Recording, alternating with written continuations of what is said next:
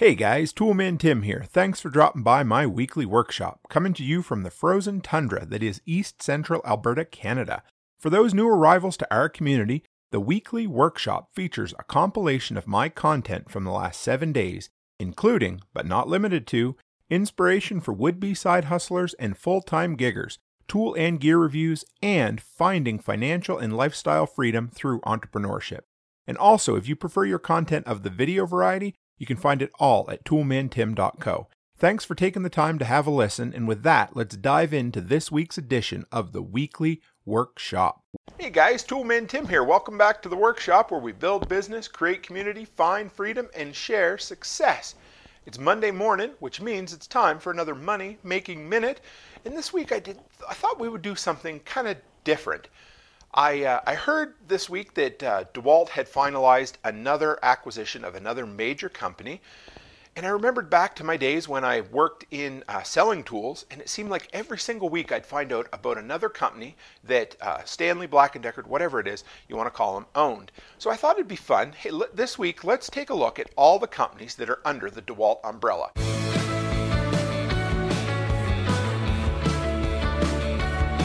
All right, guys, real quick before we dive into the meat of this week's segment, if you want to know more about me, toolmantim.co. And over there, you'll find the shop where I have over 100 links to Amazon products that I have personally used that meet the Tim the Toolman seal of approval, things that have either made me money or saved me money in my business or real life, and just all around good products that absolutely work. So if you're looking for a solution to a whole bunch of different categories like painting, hand tools, cordless tools, and prepping related items, go over there and check that out. I got a whole bunch of stuff there that if you pick any of that up, it helps support this channel and the content that I create. So thanks, guys. All right, so like I said, guys, I just seen a new article that talked about DeWalt. They just bought MTD. And if you haven't heard of MTD before or you're not sure what, what MTD is, I'm going to let you know. But apparently a couple of years ago, DeWalt bought, or I call it DeWalt, Stanley Black & Decker actually is the parent company. I just talk about DeWalt a lot, you know how it is. But Stanley Black & Decker bought a 20% stake in MTD, which is one of, if not the biggest lawnmower company in the United States. And a couple of weeks ago, they decided to buy the rest of the 80%. So they now own if not the largest, one of the largest American mowing companies, period. That's now under their umbrella. And I know they've been pushing really hard to get into the um, yard care, lawn care, that kind of work uh, field. And they're, they're doing it. And now this is a huge investment. So now you've got Stanley Black & Decker, who also owns MTD. So if you're saying, Tim, I don't know MTD, you might know Cub Cadet. You might know Yard Machine. You might know Troy-Bilt, Rover, Remington. they own all of those lines. They even at one time had been developing their own in-house um, motor because there was a big lawsuit and everything. Anyway, these guys are behind almost all the brands that you see at Walmart. Well, up in Canada here, Canadian Tire, Home Hardware, any of the big box stores that have, you know, mid mid-level to low-level mowers, there's a good chance that MTD's behind a good portion of them. So that's the big one. And that's what inspired me to take a look at some of the other companies. And I thought it was pretty cool. Again, MTD's an American made company going underneath of another American made company. And it's really neat. So let's take a look. We'll work our way backwards to see some of the big brands. You might be surprised. There's like, oh, yeah, I didn't know they owned that. I thought that was their own company. Yeah, I thought it would be kind of fun for a Monday morning for you guys. So here's another one that you might not have known. You guys remember back in 2017 when Sears went belly up? Well, again, Black & Decker said, "Hey, don't worry, we can take care of that." so they slid in and they bought the, the rights to the Craftsman name. So now all of those Craftsman tools that you see out in they seem like they're just about everywhere right now. They're all being made by Black & Decker Stanley. I thought that was kind of cool. That's something I didn't know at all until just recently. So is that good or bad? I'm not sure, but again, it's another brand that's being kept alive that has roots way back. I don't know if I wrote down, I, I didn't actually write when the Craftsman brand started, but Craftsman has been around for a long time, an American made brand that is now being held on and at least propped up by another company. So that's kind of neat. And of course, when you hear the hyphenated power couple name of Stanley Black & Decker, that happened back in 2010. They both merged. They were both large enough that one couldn't swallow the other, and they thought, well, we need if we're going to merge because Black & Decker and Stanley of course had a lot of tools, Black & Decker on the power tool side, Stanley more on the hand tool side. They said, "Hey, we can be a Brangelina couple. And they came together and they said, here we are. We're now Stanley Black & Decker. And it's a mouthful, but that is the name that they're known by at this point. So then going back further, Stanley bought Porter Cable Tools back in 2004. So they were Stanley Porter Cable. And underneath the Porter Cable brand also came Delta, Delta Machinery, uh, Beaver, Rockwell, all of those maybe a little bit less, more obscure kind of products, but Delta's still around. Rockwell's made a resurgence. And if you wanted to know, I thought this was kind of neat too. Porter Cable was founded as a machine tool company back in 1906. And again, another American-made company, which was kind of cool. So that one was a century old when Black & Decker picked it up. So they've got MTD, they've got Craftsman, they've got Porter Cable, Delta, Stanley, Black & Decker, and we'll keep moving on down the list. So way back in the year of 1986, Stanley bought Bostitch. And I'm sure you guys have seen they've kept the Bostitch line going. That is a fastener company that was founded in the late 1800s as a wire stitching company, a company that would use wire to stitch books together. Hence the name Bostitch, I guess. So back in 19, 1986, Stanley merged with Bostitch, which then merged with Black & Decker, which brought that entire line of Bostitch fasteners along for the ride. And another one that I didn't know about. Now, you guys might have, but I didn't. Uh, Stanley Black & Decker also bought out Irwin Tools back in 2016, and they started out in the late 1800s as an American-made company making ship's augers bits. And if you've seen those things, they're usually like 18 inches long, big and round. I imagine you used to use them in a bit and brace, but that's how they started. And again, Stanley kept them going, and you guys, you see Irwin absolutely everywhere. So it's kind of cool. so for keeping score, this massive corporation now has DeWalt, Stanley, Black & Decker, Delta, Porter Cable, Rockwell, Stitch, Irwin, Craftsman, Cub Cadet, Troy-Bilt, Remington, and Yard Machine. And I thought it's pretty cool. Stanley actually has its roots back to 1847. So this definitely isn't a commercial. I'm, i may do this for some of the other bigger companies down the road, but you guys know I've always been interested in that. And I thought maybe you guys don't know about all the different companies that have ended up coming underneath the Black & Decker brand. But Stanley goes back to 1847, an American-made company who has for better or for worse, taken over a bunch of other really old American made companies and kept their brand alive. So I thought that's kind of cool. I know this is a little different than what I do. This kind of reminded me when I did the Amish tools video, but I thought it was pretty cool information. I do a lot of talking about tools, and I thought, hey, maybe you guys could use this information too. So I, I hope it helped. If I missed one, if I missed a company that you, because there are, there's literally hundreds of companies Black & Decker has bought up, but these are the ones that jumped out at me that I recognize, and I thought, hey, I'll share it with you guys. But if there's some I forgot, throw them in the comments below. Let me know what I forgot or maybe I got my dates wrong or something like that, just let me know. Correct me. I always like that. And that's where I get my ideas for other videos. And if you're new here, hit the subscribe button, stick around, become part of our community, introduce yourself.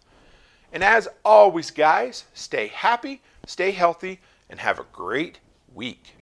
Hey guys, Toolman Tim here. Welcome back to the workshop where we build business, create community, find freedom, and share success. It's Tuesday morning, which means it's time for another Toolbox Tuesday, where I show you accessories, hardware, small tools, whatever it happens to be, things that I use that have met my seal of approval. And this week is none the different. I've got for you some vinyl siding clips that are going to allow you to anchor things to vinyl siding without destroying the nice new product you just attached. So hang in there, we'll be right back.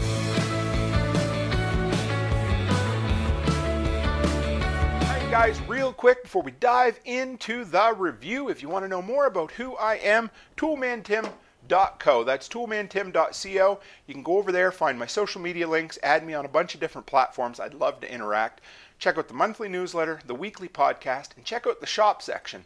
Over there, I've got over 100 Amazon products that I recommend, things that I've used that have made me money in my business or saved me money. If you're looking for a recommendation on a ton of different product categories, we got hand tools, painting, accessories, we've got cordless tools, landscaping tools, preparedness items, household stuff, a ton of different things. So run over there, check that out if you're looking for a recommendation to a problem. All right, guys, so first off, I try not to do reviews when I don't have the product, but I've already uh, attached all of these because I like them so much to the outside of my vinyl siding. I ordered a bunch more from Amazon and they didn't show up in time to film the review. So I still have the backer card, which I can show you, but you're going to see a bunch of footage of up close stuff of these clips in action. I, I did one of unboxing these lowly little stainless steel clips, and you'll see me hanging some security cameras back on my siding. And like I said, if you guys follow me on social media, you know my big project this summer has been residing my entire house and garage by myself. Now I'm almost done, and it was time to rehang some of my security cameras. And the last thing I wanted to do was to go and introduce a whole bunch of new holes to my vinyl siding after I put it all up, and I was so careful making doing a good job. So again, I had a problem. I went looking for a solution. I typed into Amazon security camera vinyl siding clips and come up with a bunch of different ones, read a bunch of different reviews, and these guys ended up being it seemed like a pretty good deal. So these guys come with, I bought a six pack thinking that I only needed one per security camera because some of the security cameras have a single bolt on the back. Mine have four screw holes, so you need two per camera.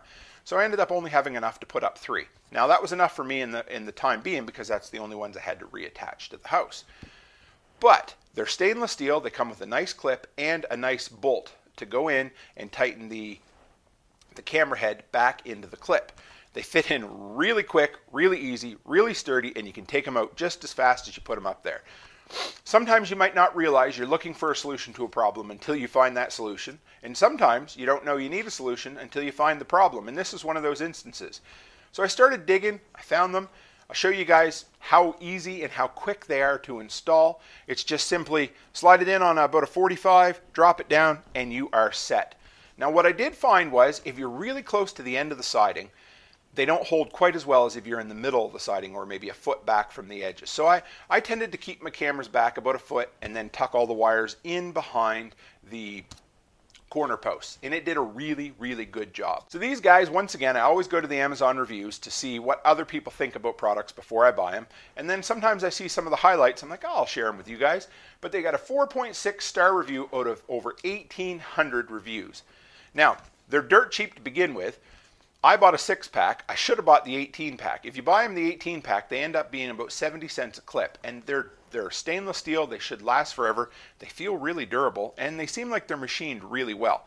So if you think, oh, I only need two or three of those, Tim, buy yourself the bigger pack because I thought I only needed six. I ended up needing probably about 12 or so. So I ended up, I bought, of course, dumb me, ended up buying the 12 pack this time and then found the 18 after I ordered the 12. But I'll have links to all this in the description below. But it's so simple. It's literally one, two, three, four. Put it in, slide it up, drop it down, tighten your product, and you're done. I'll show you the back right there. So that's all there is to it. I know this is a little shorter review, but this was one of those products that I just found that I absolutely had to share with you guys. It's so dead simple. It doesn't look like it should work. And honestly, I, I don't know what the, I wonder if they have a weight rating on these guys because, no, they don't say, but they feel like you could hang, I don't want to say a tank, because if I really, really pull, like I mean really hard, I can pull them out. But I'm sure you could hang 15 pounds off those without having any trouble whatsoever. And what, what more do you need to hang on the outside of a house that's going to weigh more than that, that you don't feel like you need to actually screw it into something? So guys, these worked for me. I've got all my security cameras that I've put back up on there now. I got a few more coming in, but you'll you'll get to see as they go. Test these guys out. You will not be disappointed. Just one of them small little accessories that are great to have to throw into your junk drawer and just use whenever you want to hang something. These would work great for hanging seasonal wreaths and things like that as well, as long as you had the right hookup with it.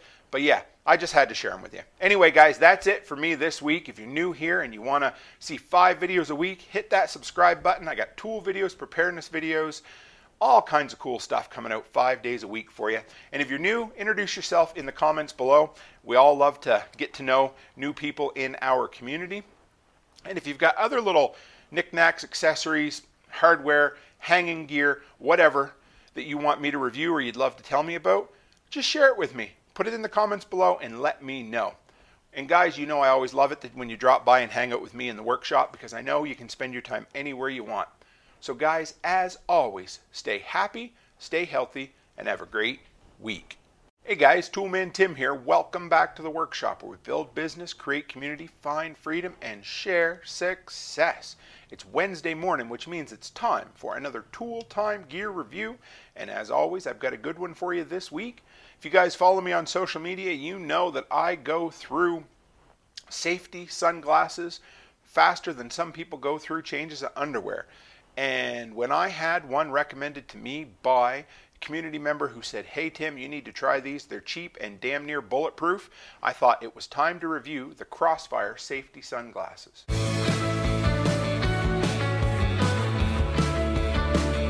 Guys, real quick before we dive into this week's review, if you want to know more about who I am, run by toolmantim.co. That's toolmantim.co. Find my social media links there, add me across all the different platforms. Find the monthly newsletter, the weekly podcast, and most importantly, check out the shop. You can find it also at toolmantim.shop.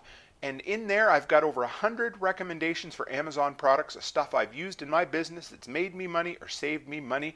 All kinds of different categories like household, painting supplies, hand tools, cordless gear, and preparedness items. So if you want to find a solution to a problem you might have, check over there. You might just find something you like. This week, like I said, I go through safety sunglasses like some people go through changes of underwear. I kind of keep I've actually done pretty good this summer. I think I've only gone through about 3 pair. Last summer was a lot more than that, but I've been really careful and really intentional about where I put them, what I do with them, and the whole jazz like that. But again, I'd always put on there, look, broke another pair of sunglasses. So one day, and I can't find the comment no matter how hard I try. I'm not sure what platform it was on, but one of our community members said, Tim, and if it was you, let me know, guys, in the comments, and I will shout you out because I hate to not give credit where it's due. But this old man brain, I don't always write it down and keep track. So they said you need to try the Crossfire brand safety sunglasses. They're durable and they're cheap, and they're all over Amazon. I thought, huh, well, and I think actually in the States, they, they, I'm pretty sure they're available in a lot of different places. I don't want to say for sure, but I thought somebody said Harbor Freight. Some one of my American viewers, please correct me if I'm wrong. I really wish that I had a Harbor Freight up here so I could tell you that kind of stuff. So I went on, and of course, once again, the disappointment of living in Canada is that Amazon.ca, Amazon Canada, has about 10% of the products that Amazon.com has. So I didn't have as many Crossfire safety sunglasses to choose from, but ended up settling on this pair here. I need, beyond the fact that I break sunglasses all the time, I also have a big friggin' melon of a head. So when I have, there's a few things I need to look for when I'm looking for a pair of safety sunglasses. Number one, I need the straight arms, because typically if they're the long arms, they don't fit over my big Dumbo ears and they end up rubbing and giving me a, uh, a, rash or a chafe up there. So I need the nice straight arms. They need to be good and wide to fit over this great big melon of a head, and they need to have pretty good size lenses on them. But again, they need to cover most of my face. And normally, when I go to the gas station or whatever, it's like I'll be 20 minutes ch- trying on sunglasses to try to find a pair that fit this head. And I thought, well, this is going to be fun. It's like trying to buy pants or jeans or shoes on the internet. It's just difficult because you never really know how something's going to fit you until they show up. But I did my best. I looked for a pair that I thought was close to the design I normally wear. And when they showed up, I got to say, I don't want to, I wasn't super impressed when I first seen them. I thought, well, these things, look at the arms on them. They're really thin. I thought, well, I'm going to break these. Well, you know what's nice about these?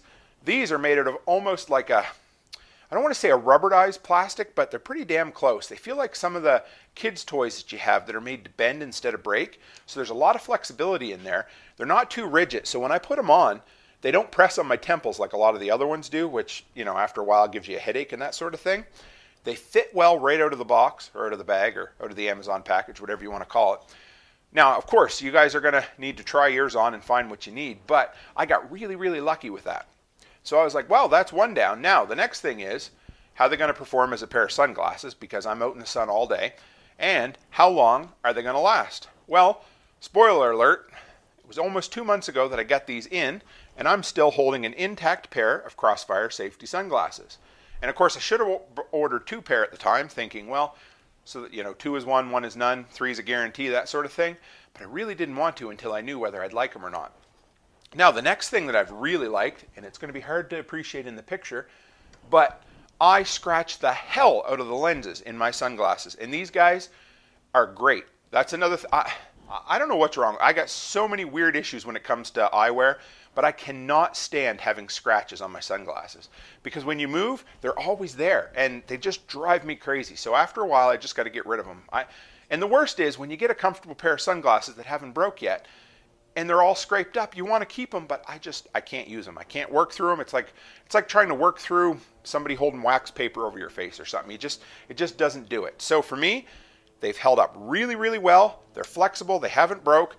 The lenses haven't scraped yet. They're comfortable. They're lightweight. They're cheap. They're only about 8.50 a pair US. Now in Canada, for some damn reason, you pay almost $20 a pair. But you know what? I pay more than that for the cheap gas station sunglasses I buy. So I'm totally totally fine with that. So if you take a look, walk through all the different Amazon reviews, there, there are dozens upon dozens of different variations of the Crossfire sun, safety sunglasses.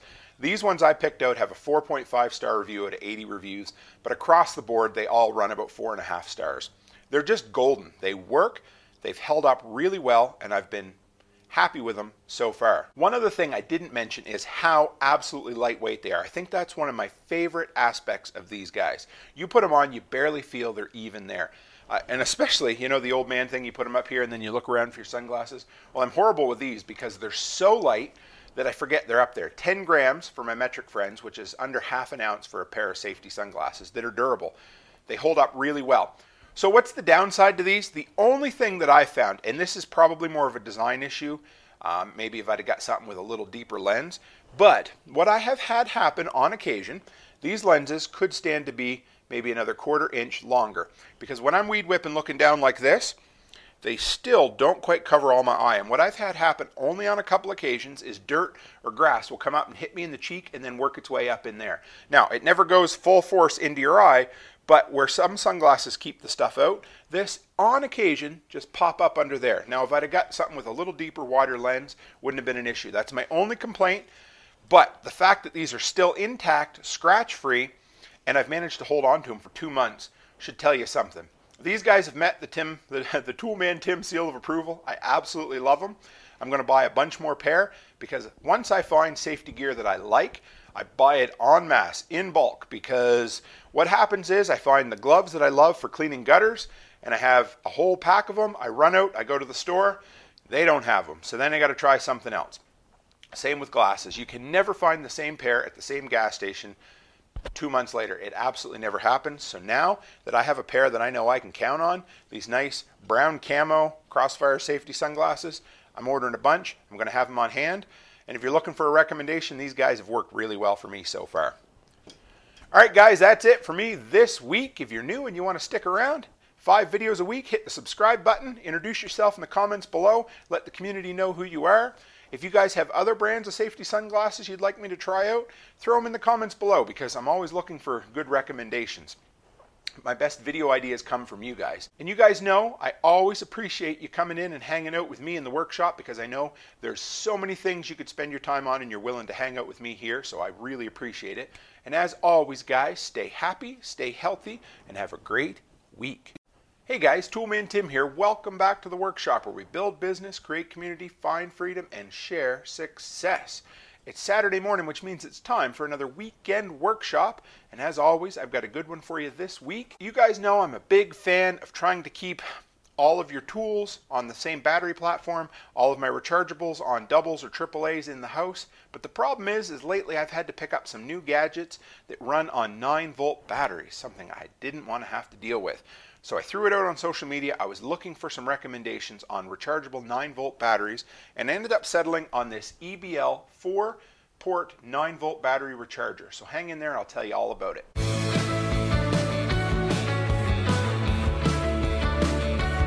Guys, real quick before we dive in, if you want to know more about who I am, toolmantim.co. That's toolmantim.co. You can run by there, find all my social media links, add me across a bunch of different platforms, interact with me, send me messages. You can find the monthly newsletter, the weekly podcast, and the most important section is the shop. So if you're looking for a recommendation on a product, you got a problem you're looking for a solution to, I've got over 100 links to Amazon products over there that will send you in the right direction. Stuff that's made me money or saved me money in my handyman business. Ton of different categories. We got hand tools, painting tools, cordless tools, landscaping gear, household items, and preparedness stuff. So run in there, check that out if you're looking for a solution to a problem. Like I said, I have been a big proponent of simplifying your battery storage platforms and program. And I've done an entire video on my rechargeable battery. I've done a couple, and I'm probably going to do a few more because you know me, I like power storage. And I've been a big fan of keeping everything to my Eneloop AA and AAA batteries. And of course, when I started picking up some extra gear, some things that I needed to do some testing for my um, YouTube videos, the big one was a decibel meter, but I picked up a couple of different stud finders I needed to test. And then, of course, we had, at the same time I was dealing with that, we had our hardwired battery backup smoke detectors died. So it was like, ah, I had this whole issue of needing 9 volt batteries, even though I didn't want to. Eneloop didn't make them.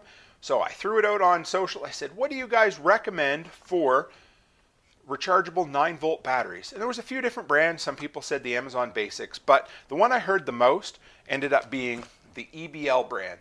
And uh, Chicken Hawk Farmstead, if you follow his channel, he messaged me a little while ago and said he uses a lot of the EBL rechargeables and he really likes them. So if he likes them, they're definitely worth looking at. So I picked these guys up. We'll show you what comes in the box. It's pretty simple. Literally, so you've got your four port charger right there, which basically just, yeah, fits your four 9 volt batteries. You get this handy dandy carrying case for your four 9 volt batteries right there. Nothing too serious at all. We'll open that up show you what one of these guys looks like. They're light as a friggin' feather. There's almost nothing to them. They say 600 uh, milliamp hours, 9 volt, lithium ion rechargeable battery. Yeah, they feel like there's nothing to them. And then, one of the big complaints a lot of people had on the internet, I didn't mind, but whatever, comes with a USB charging cable for plugging it in. And then your typical useless paperwork that comes inside the box that I do recommend reading sometimes, but a lot of times these little ones don't have a whole lot of information on them. So that's all there is to it. They fit in just like this. They snap in, so they hold really well. Yeah, I, I like the idea. I like what I've used so far. I like the way they've worked so far. I haven't been able to kill them in any items because the problem is, is that most of my 9 volt battery gear is stuff that I only use intermittently. Uh, they've held up well in my smoke detectors so far, even though there's been a few people online who say that they didn't last very long in there. However, they are absolutely recommended from the company for that. So I will report back if I have any issues down the road with you guys, but so far, so good. So these guys, the EBLs, they've got a 4.6 star review out of 2,200 reviews on Amazon. I like that. So this charger is 400 milliamps, which I like. And in the description from the company, it's a little bit shady, maybe. I don't know. They, they do tell you that it splits the power down, but to me, it kind of read like I thought each port was 400. Now, number one, you're probably not going to need to charge four 9 volt batteries. At least I'm not. Maybe you have a use. Maybe if you're using like uh, uh, poison gas detectors in the oil patch, you'll need to charge a bunch of these all at once. But for me, I'm only ever going to need to charge one. So, 600 milliamp battery, 400 milliamp charger is going to take an hour and a half to charge. Now, if you have a 600 milliamp battery that you put four of them in here, you're only going to get 100 milliamps uh, charge per hour. So it's going to take you six hours to charge four batteries.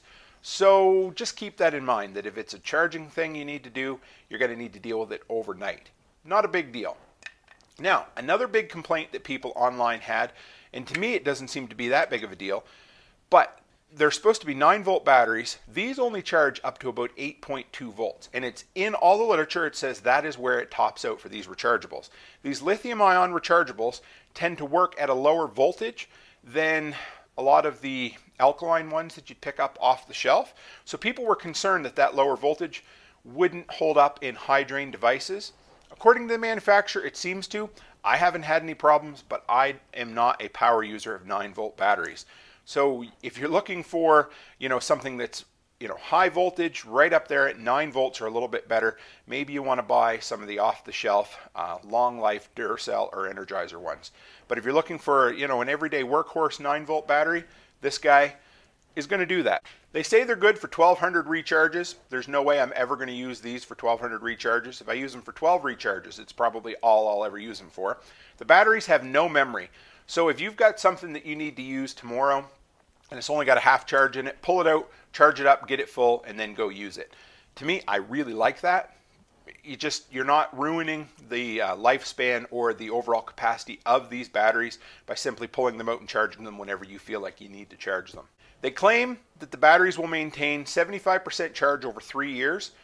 So, you know, if you need to store 9 volt batteries longer than three years, you probably should buy the long life lithium ion non rechargeables off the shelf. But if you're looking at, I mean, these are the type of thing that you're going to charge and then use. You're not going to be, you know, just sitting them out and charging them. And if you are, pull them out every two years and recharge them. But at 75% charge over three years, I'm okay with that. Now, the biggest the other issue that some people had through reading through all the Amazon comments, and mine hasn't been an issue yet, has been the quality control. Now, EBL tends to have really good customer service. So if you have a problem with any of their products, contact them, they'll send you out a replacement. But a lot of people had problems with the quality control in these tiny little chargers. They said they either didn't work or they worked for a day and they broke down. Seemed to be the biggest complaint. Everybody liked the batteries, but the charger seemed to be the issue. I've been okay with mine so far, but if you do end up having an issue, they say call the company. They're super good about replacing it. So, does it meet my approval? Yes, because there's not a lot of other products on the market. There's a few, there's a few even that have just straight plug-in USBs now that you can recharge the 9 volts right directly without needing a charger. But for what I need this for, which is basically a decibel meter, some stud finders and my interconnected smoke detectors in the house. This is all I needed. I didn't need to spend or yeah, spend an arm and a leg or give away an arm and a leg to buy, you know, a hundred dollar gear with these 9 volt rechargeables. This guy will meet what I need and if you're looking for just an everyday user friendly, not super difficult to use and not super expensive 9 volt rechargeable system, the EBL system might just work for you. So I hope that helps for you guys this week. This one's a little shorter than my normal weekend workshop, but where it was rechargeable batteries, I thought it kind of fit into the theme of the weekend for you. Uh, you know me, I'm a huge fan of stored energy, rechargeable batteries, that whole works.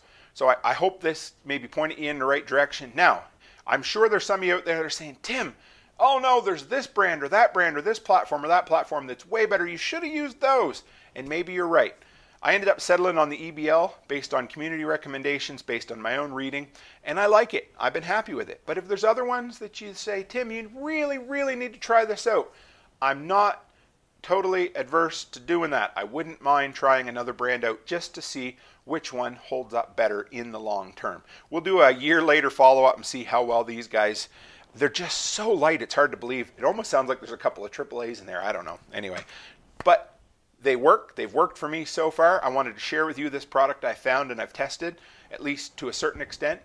And like I said, if you have other recommendations, throw them down there. At least I can do is share them with everybody else in the community. And if you're new here, guys, and you want to hang around, hit the subscribe button. Five videos a week, all about tools, preparedness, building business, the whole work. So check it out.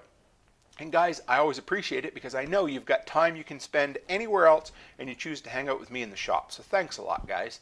And as always, stay happy, stay healthy, and have a great week. Hey guys, Toolman Tim here. Welcome back to the workshop where we build business, create community, find freedom, and share success. It's Sunday night, which means it's time for another Talking Tools live stream. You guys know I always enjoy when you drop by. I love it when you come and hang out with me here in the workshop. And this week, I thought it would be interesting or fun to talk about emergency communications during power outages, disasters, that sort of thing. So let me tell you a little bit.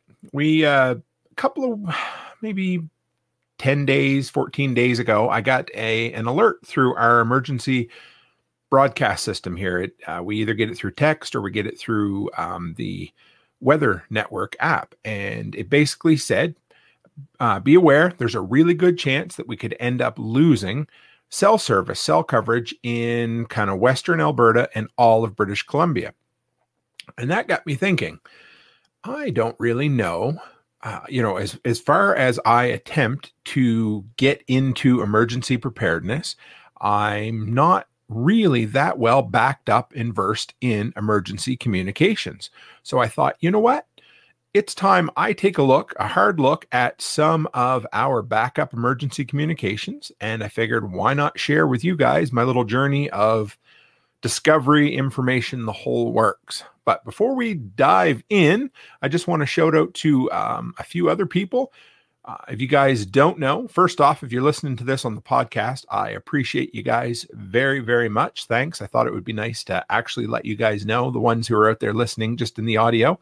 That's awesome. Uh, we also simulcast this on Flote and Odysee. So, anybody who's over there, I'm trying to develop a system to watch the comments over there and interact with you guys.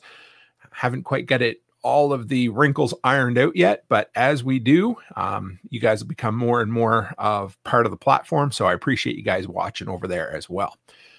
All right, so I got thinking, you know, when when we're dealing with emergency preparedness, disasters, power outages, the whole works. I kind of broke it down and I thought, you know what? There's really four levels of loss of communication.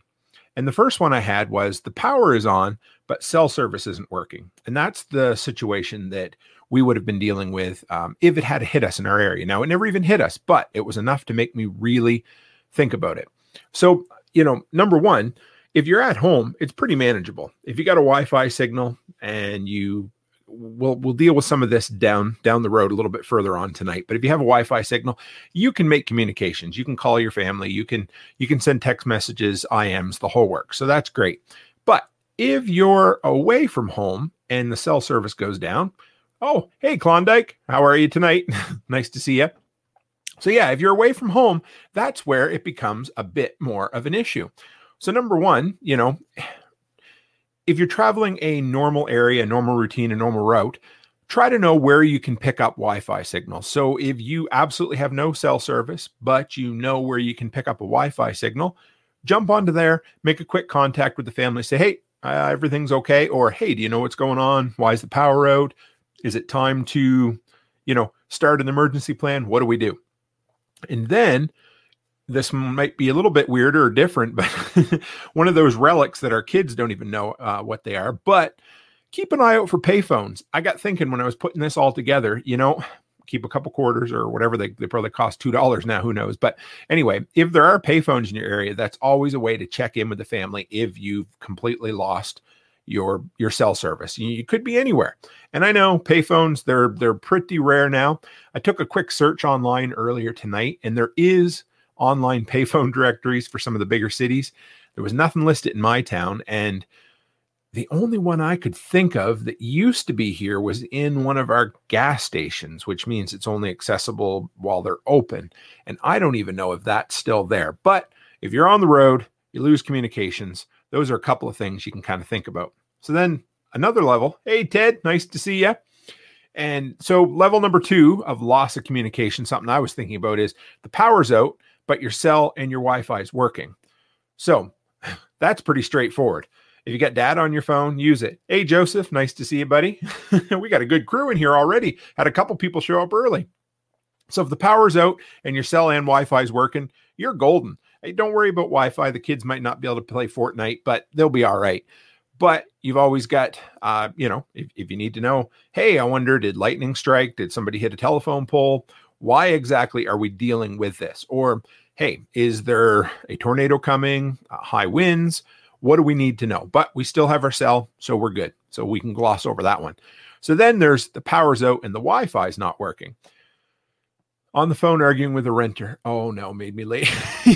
I actually had a call at six o'clock tonight. So about two hours. I was doing a little bit of prep and they showed me a picture of water all over the floor in the rental. So I had to go over and check what's going on with the washing machine. So I get you. It uh, not quite as bad as the situation you're in, but I get it.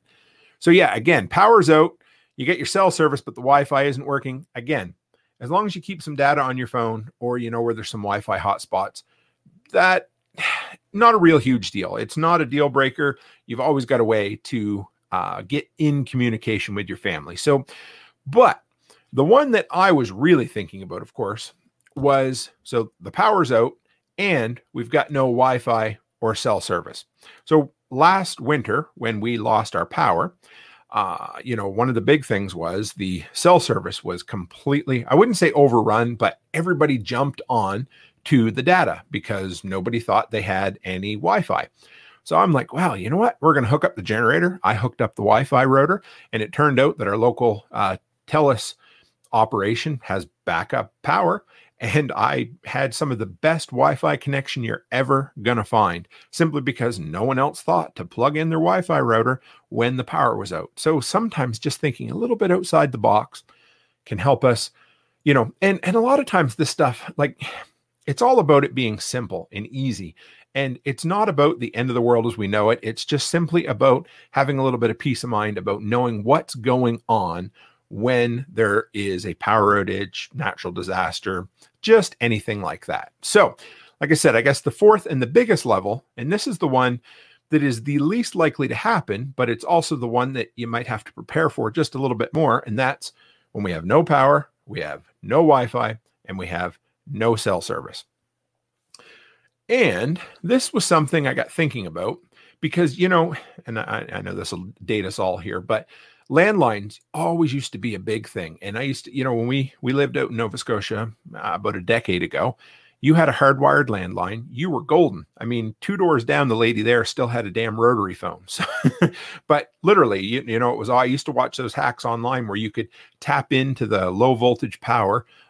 I bet you could run a Wi-Fi router off. I know you could, Ted. And actually, so I'm going to go on a little tangent here.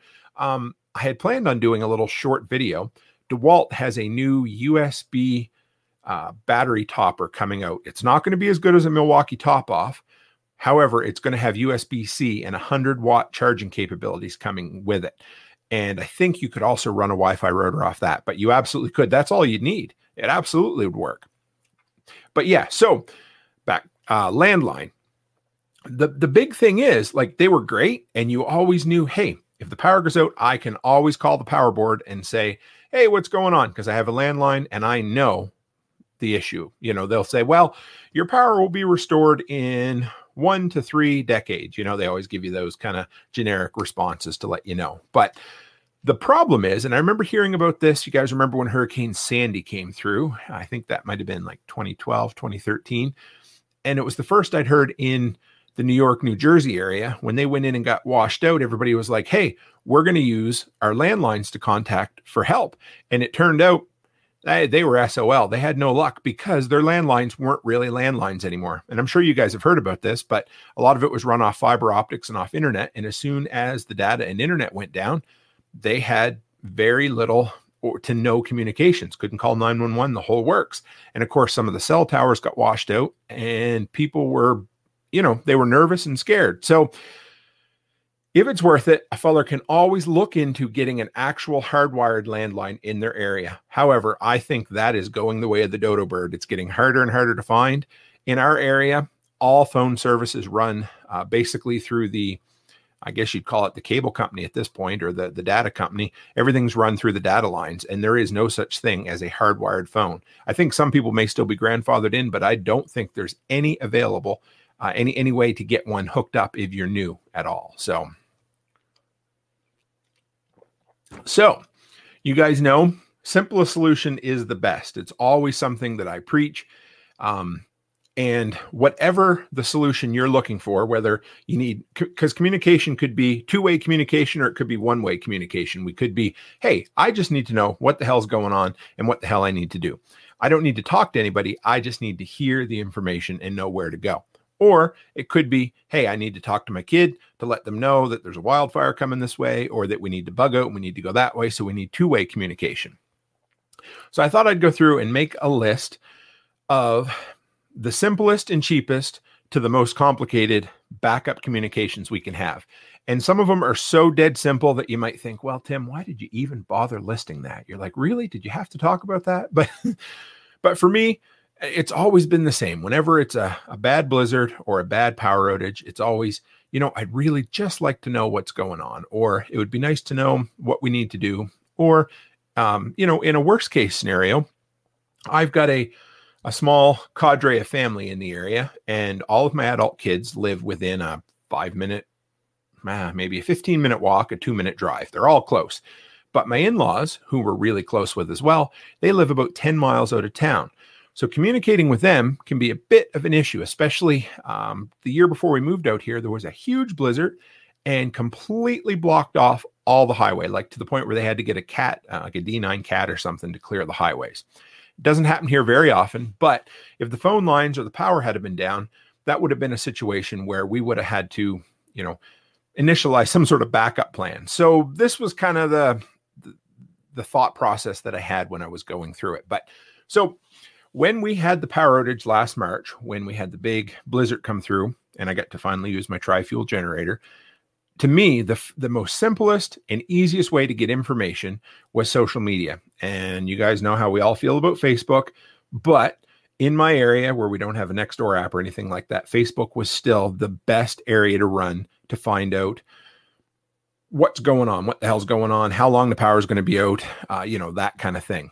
And, you know, it It'd be nice if we had some other way to do it, but literally what I like about that that kind of method is the fact that it's something you use all the time. So like I said, if the power's out and you've got a little bit of backup power, love the Wi-Fi router tip. Definitely a DAW moment for those. Hey Nimrod. it's true, right? Oh, and there's my daughter Charlotte. Uh, hey Charlotte, love you, babe. but yes, it I I never even thought like it was just so dead simple. I had, you know, we hooked it up and we are like, well, you know what? The uh, the data seems really really slow. So let's just try it. And I figured there's no way that my local um, uh, Telus place had backup power, and they ended up it was awesome. So I didn't tell anybody else, but you know, hey John, man, we've got a good crew in here tonight, guys. It's nice to see y'all. So so anyway, like you know, like I said, the simplest, easiest, cheapest way two way communication in an emergency is Facebook or social media, and that is a double edged sword because I want to tell you another little story just recently, and you guys, any of you who are from small towns, you probably know how fast rumors travel. And there was a story of an active shooter, at least. So the, story went that there was an active shooter in our town and that everybody needed to lock down. Now, if that were an actual situation, that was a very effective, very quick way for everybody in town to know about it. It turned out that the truth was that it was in a town an hour away and it wasn't necessarily an active shooter, it was someone who maybe made some threats. Now the story got blown up, blown out of proportion, but that that shows two things. Number one, it shows, of course, sometimes things can get blown out of proportion, but it also shows that that local online community is the fastest way to get information. Hopefully reliable information, but information nonetheless. So to me, if you can make sure you have some sort of backup power to either have your Wi-Fi running uh, in, in, that instance, or you know, if you have data, social media is going to be the place. You know, we we had pictures, uh, people posting pictures of roofs getting torn off, and you know, it, it let you know of some of the uh, areas to well i mean you shouldn't be out around at all but i had to go out and clear snow for people and it, it it brought me abreast of some of the places that i shouldn't go power lines down here that kind of stuff so, number one, Facebook social media, the simplest, cheapest, and of course, all of these methods are things that we need to um, be comfortable with. And of course, social media is something most of us are already completely comfortable with. So that's the first one. Number two, and this is kind of the, the one way uh, communication, and that is local radio. And you know good old terrestrial radio. Uh, it's not something i listen to on uh, much of an occasion but in my town as long as you're on the outside fringes you can get about three radio stations. Now whether or not they're going to be on the air when the power's out that is yet to be determined but i'm sure within a couple hours they'd figure something out. Uh, so again it's going to tell you hey there's a reason why this power is out and here is what we know or here's the reason why your natural gas is out. This is what we know. This is what we've been told. You know, hang in there for more details. Now, if it's a very widespread disaster in your area, a good tip I heard years ago was, of course, satellite radio, because you can be sitting right in the eye of the storm and you can be picking up. And I love my satellite radio. I mean, I listen to it for baseball, I listen to it for music, of course, but it's one of those things that can tell you you can get on there and pick up a weather channel from way outside your normal area. Yep, I'll mention a crank up radio. See the old crank radio. Not not. I'm not calling you an old crank, Ted. Just the radio itself, you know. But they are good. I, have got one of those as well, plus a radio that takes lots of batteries, and and it works. And I hate to say that I just don't really love local radio anymore, but it is absolutely a way to get information when the power is down or we're dealing with a bad, nasty situation. And again, even take 10 minutes and write down the uh, local stations if you don't know. Of course, hard copy, backup information, always a good thing to have on hand because if those guys aren't working, you might not be able to find all of the uh, information that you need. All right, so that was two. We had Facebook, social media, we got local radio. Now, the next one, and this is if cell service is down, uh, Wi Fi calling. Because again, like I said, the big one for us is I really want to be able to get into contact with my family 10 to 15 miles out. And of course, in a really bad situation, you know, we just had the anniversary yesterday, and I remember making uh, on 9 11, uh, 20 years ago now, I was in college, and we used to have those lines of um, landline phones out in the hallway free for us to use. And I was trying to call my parents to say, hey, you know, how are you doing? What's going on? Because, of course, there were so many rumors at that time. And I was five hours away from home. And almost every time I called, it gave me line is engaged, line is engaged. You know, there was they, there just wasn't enough lines back then, and, and I'm sure there'd still be some issues at this point, but I just couldn't get through the bottleneck. I'd have to call a hundred times to make one connection. So there's that. But that being said, like I said, we're also dependent on our smartphones, our our uh, cell phones, that sort of thing. But Wi-Fi calling. So if you, if you have no data on your phone, or or something happened like that, but you can get a Wi-Fi uh, hotspot somewhere there is a voice, a VoIP or voice over IP services that you can get plugged into your phone. And when I first got this uh, emergency notice, I posted it, and uh, a follower on MeWe brought up a service called VoIP.ms. Now, I did quite a bit of digging into it, and it's a pay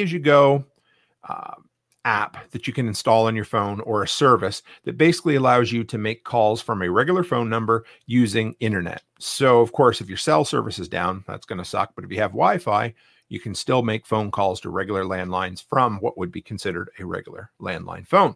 So, that's a good way to get information.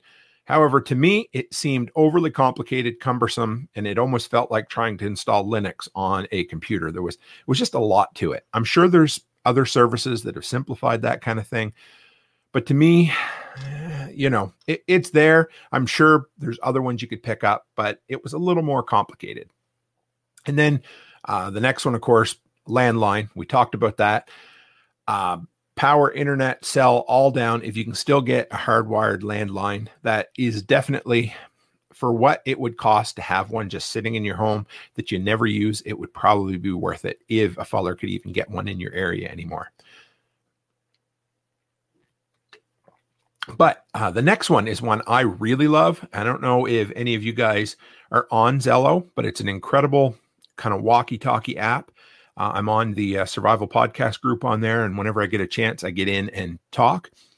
And it's really nice because, you know, again, if there's a disaster, but you can get some Wi-Fi or a little bit, you know, patchy service, you can get on there.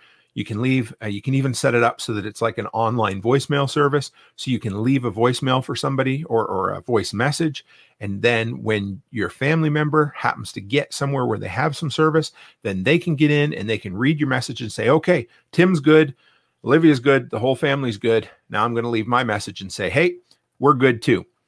Now, there's so little training on Zello. It's basically you can install an app and log in.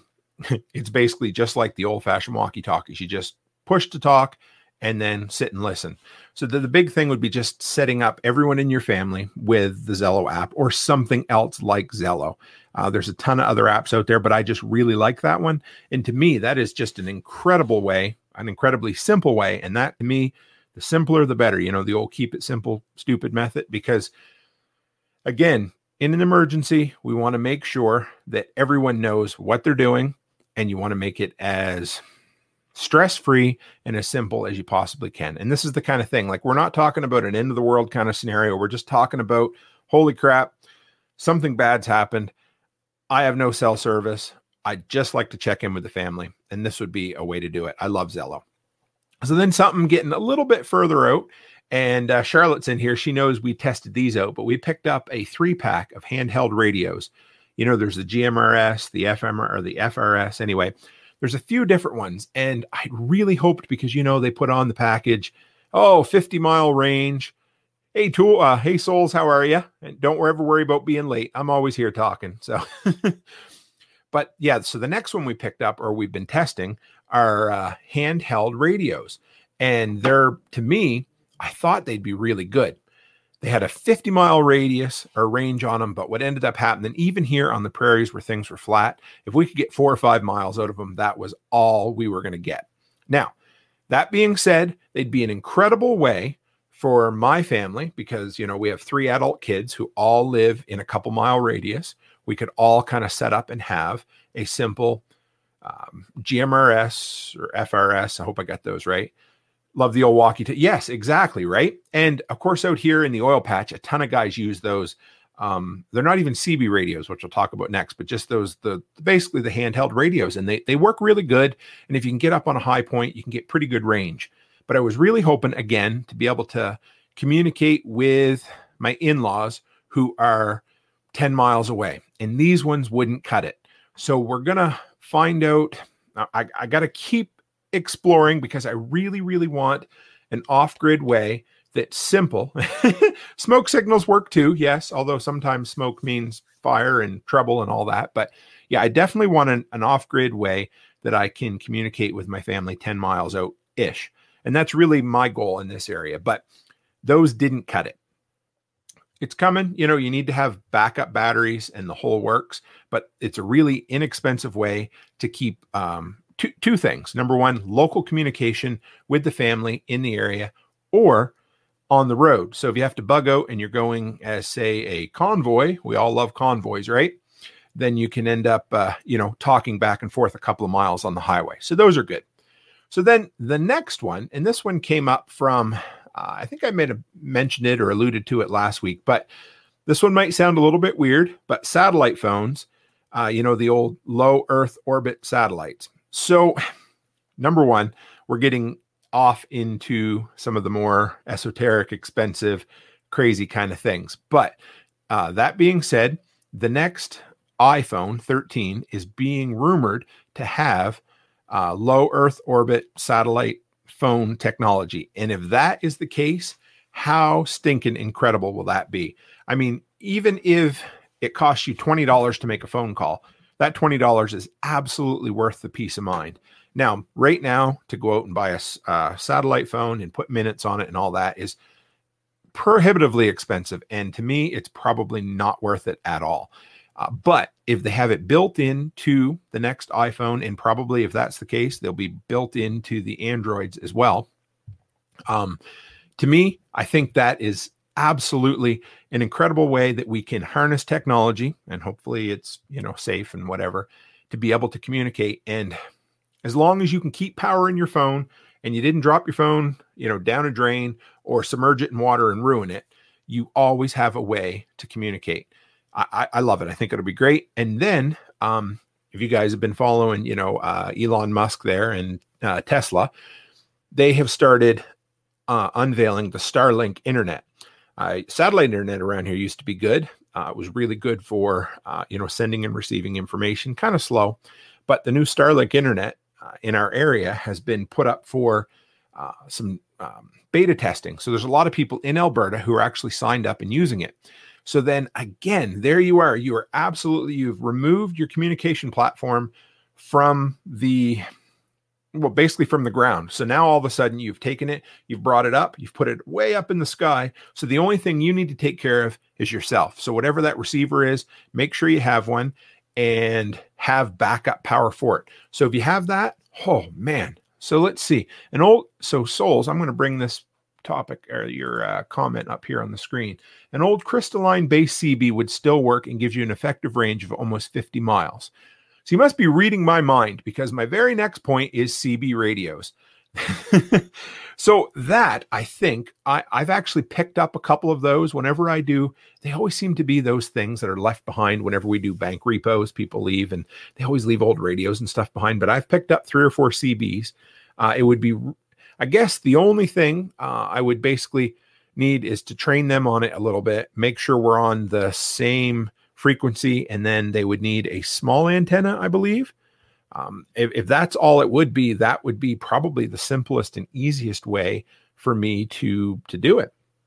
And you know, I CB radios were always fun. You remember the old uh, was it the Convoy song, the country song where they always talked about it, but uh, they ran in my family too. So my grandfather, of course, you guys know my last name's Cook he had a CB uh, back in the day, back in the 70s, the heyday. And his handle, of course, was Cookie Monster.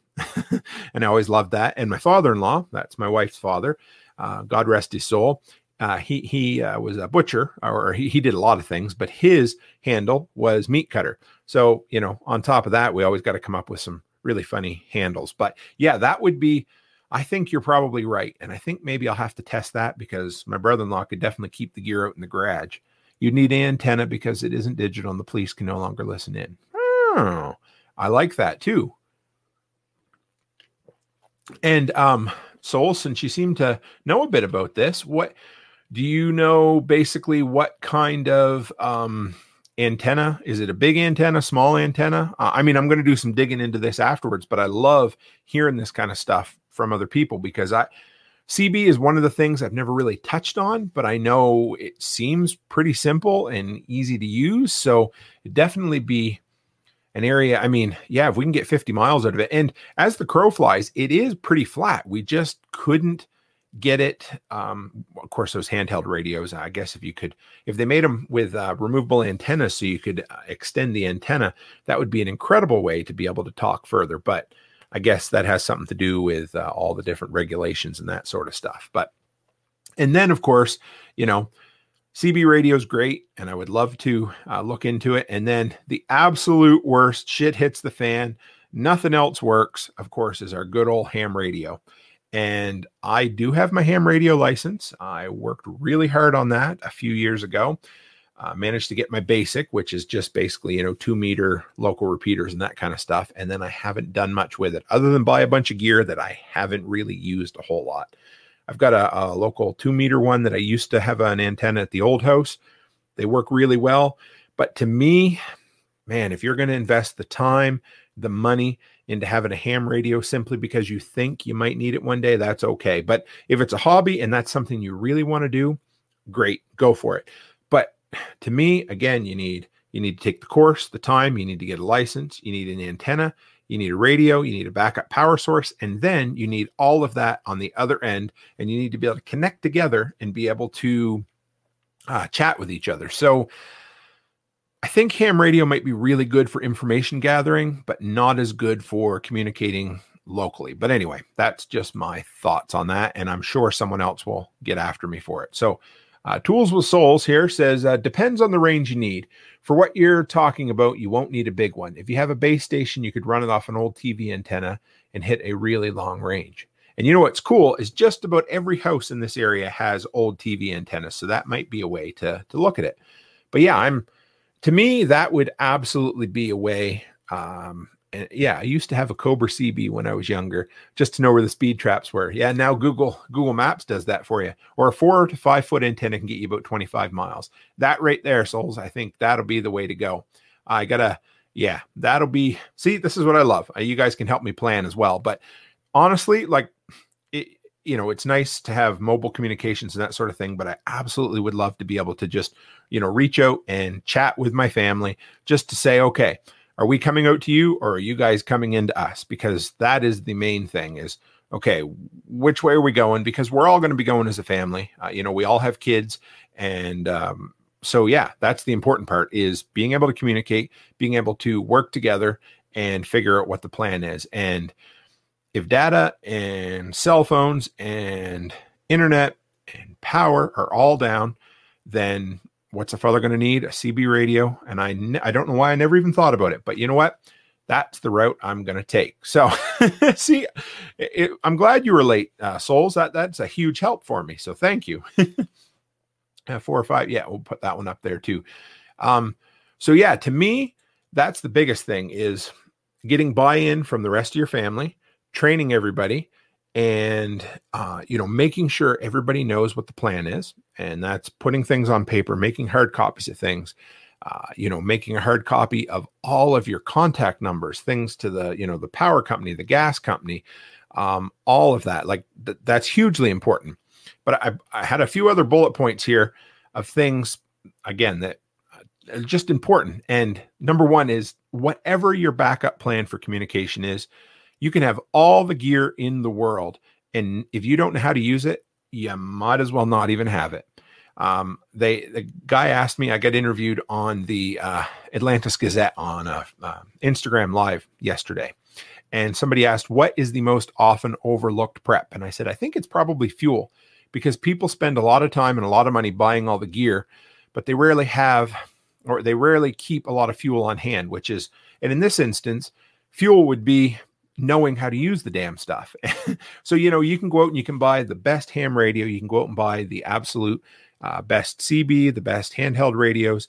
But if if you know how to use them, but Charlotte and Alice and my wife and my other kids don't know how to use this stuff, I might as well not have spent the money. And as a matter of fact, I'm worse off because I spent the money, simply because I didn't take the time to make sure everybody in the family, everybody in your circle of influence knew what the plan was and how to use the gear. Now, number two, have the proper gear because, you know, again, you might have a ham radio that can skip off the atmosphere and you can talk to somebody in Timbuktu. But what the hell good is that if all you need to know is how long's the power going to be out? So, you know, I love it. It's great, but start simple and then you can always work on prepping for the the craziest, I hate to use the word crazy, but the most outside the box situations. Always prepare for the things that are the most common, uh, that are most likely to impact you. And then again, know the plan, work the plan, have it on paper. A hard copy of absolutely everything is important. Um, you know, have, I, I don't want to get too much into bugging out and that sort of thing because this was more of a just getting information, but you know have four or five places that you know where you can go you know where you can meet because in-person communication would be great. And oh let's see. I you know what? Oh ted i did. I was going to share that. So let me pin that for one second and then i will talk about that because it was incredible. I, I love silver uh, Cymbal. He's incredible. But just you know have a hard copy of the phone numbers. And one thing i wanted to mention real quick was Loss of communication can be something as simple as dropping your damn cell phone down a sewer grate. And all of a sudden, if you happen to be in, say, a, a crazy city, a strange city, or in an area, and you don't have your lifeline, your phone that you live by, you know, die by, you've got all your communications, your texts in there. You need to figure out a way that I am going to be able to talk back to my family and let them know that I wasn't, you know, drug out in the street, run over, robbed and left for dead you know? And and that's the type of thing like when you're younger it's your your mom and dad who want to know that kind of stuff and when you get older it's your kids and your wife or your significant other that needs to know and sometimes it's as simple as saying oh yeah i got a quarter in my pocket i'll go find a payphone and i'll make a quick uh, call in and we can communicate and we're all good. But so ted was talking about if, if you guys don't follow Silver Cymbal on youtube he is a, a really cool dude who deals with a lot of backup power, really big channel. Um, he is, I want to say, probably from Boston based on the accent. Really smart, really cool dude. And he just had an all battery powered Canadian made power station. It's basically ruggedized, made, I, I want to say it's either made for or made by the military. The entire thing, uh, completely weatherproof. They they claim you could leave it outdoors 24/7 365 and not have an issue. But take a minute, run by and check that thing out. It's basically made like one of those I want to say like a plastic foot locker, you know, the the completely sealable and I guess the entire thing isn't supposed to be accessible. It's supposed to have security bits, but it had incredible output for power for the size of it.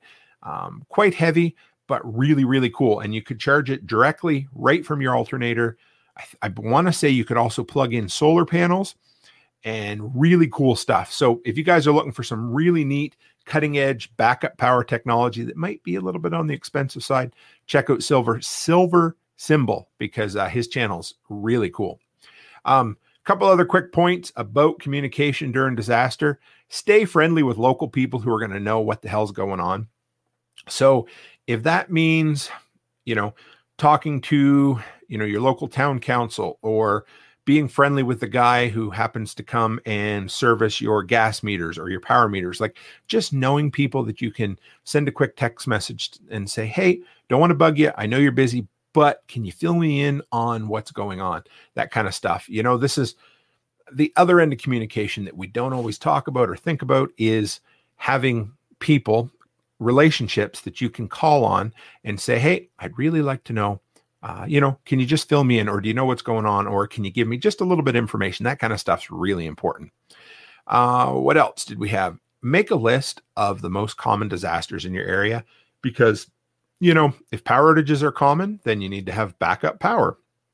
If cell service is spotty at the best of times, maybe you need to have a, um, a cell booster or you need to make sure you have satellite internet or whatever it happens to be. But know what the most common disasters are in your area and then base your communication plans around that. Because, you know, it, it's like if your area is never prone to wildfires, then you probably don't need to prep your area for wildfires. Ah, what souls have to say? I like this one here. If you invest in your local community, those people will get to know you. Absolutely. And that's, you know, uh, entrepreneurship's really good with that. It's allowed my wife and I to give back a little bit, but you get to know people and just chatting with people. It's the type of thing you never know what you're going to find out until you just take the time and talk to people. And all of a sudden you can be like, hey, you know, because I was going to share a little story with you guys anyway, but Yesterday afternoon, our CO2 detector went off. And I thought, well, this is weird. Uh, we've never had an issue before. So I unplugged it, plugged it into another outlet, and about a half hour later, it went off again. Got a little bit nervous. So I called the, uh, the local gas company and she said, uh, you know, anybody sick or any symptoms? No, we seem fine. So she said, we're going to send somebody out anyway um, to test your CO2 levels, make sure everything's okay. In the meantime, she said, take the, the tester outdoors, plug it into an exterior outlet with fresh air around, and and basically just see. And anyway, it ended up going off out there as well. It ended up that my stupid little CO2 detector beeps the same way when it's at the end of its life as it does when it's uh, detecting CO2. However, that being said, the guy came and I had about a half an hour to chat with the local natural gas guy. You know, we talked about a few different things, but I, I kind of asked him about the infrastructure of our local gas, you know, how hardened it was, how how often we have power or uh, gas outages in our area. And basically, I asked him, you know, if there if there was a great big hole in one of the main lines, would we still have gas pressure and some gas? And he said, absolutely, you would. So it was really good. You know, use that time to shoot the shit with people. And uh, Chicken Hawk says, I need to start going to the local hardware store first instead of Lowe's. And that is absolutely local. Local relationships are incredible. And, you know, yesterday uh, I got a notification on Facebook uh, somebody was looking for a property manager. And it, it ended up being an hour out of town. But one of the ladies that works at the local hardware store tagged me in that because I'm in there. I chat with them. We have we have a really good relationship. And the fact is they thought of me when it came up. So that is yes.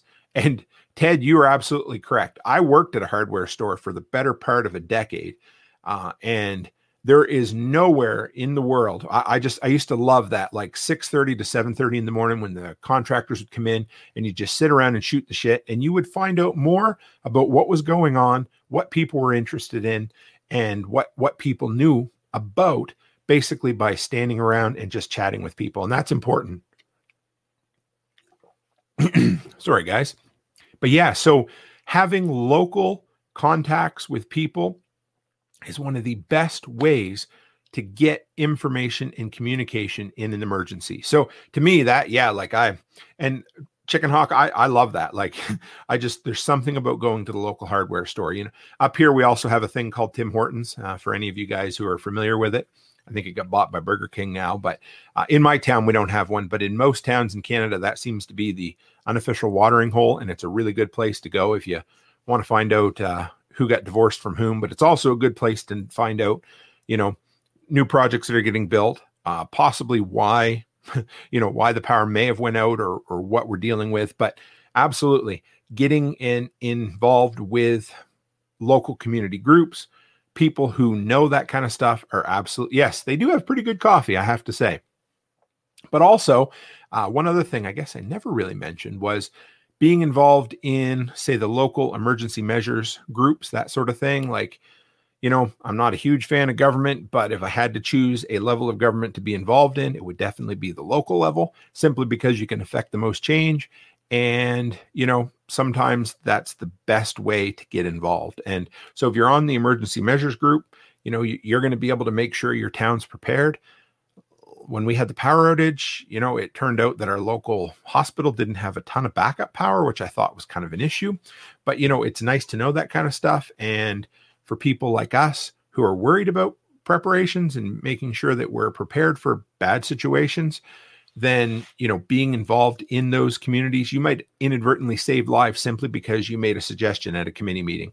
And I can tell you, I don't love committees, but sometimes that kind of thing is absolutely worth taking the time and investing in those relationships. Um, what else? Oh, and another quick thing, and I don't think this is completely an urban myth or an urban legend, but text messages obviously can go through easier than phone calls. And I did a little digging on it, and it seems like that still is the case. It always was.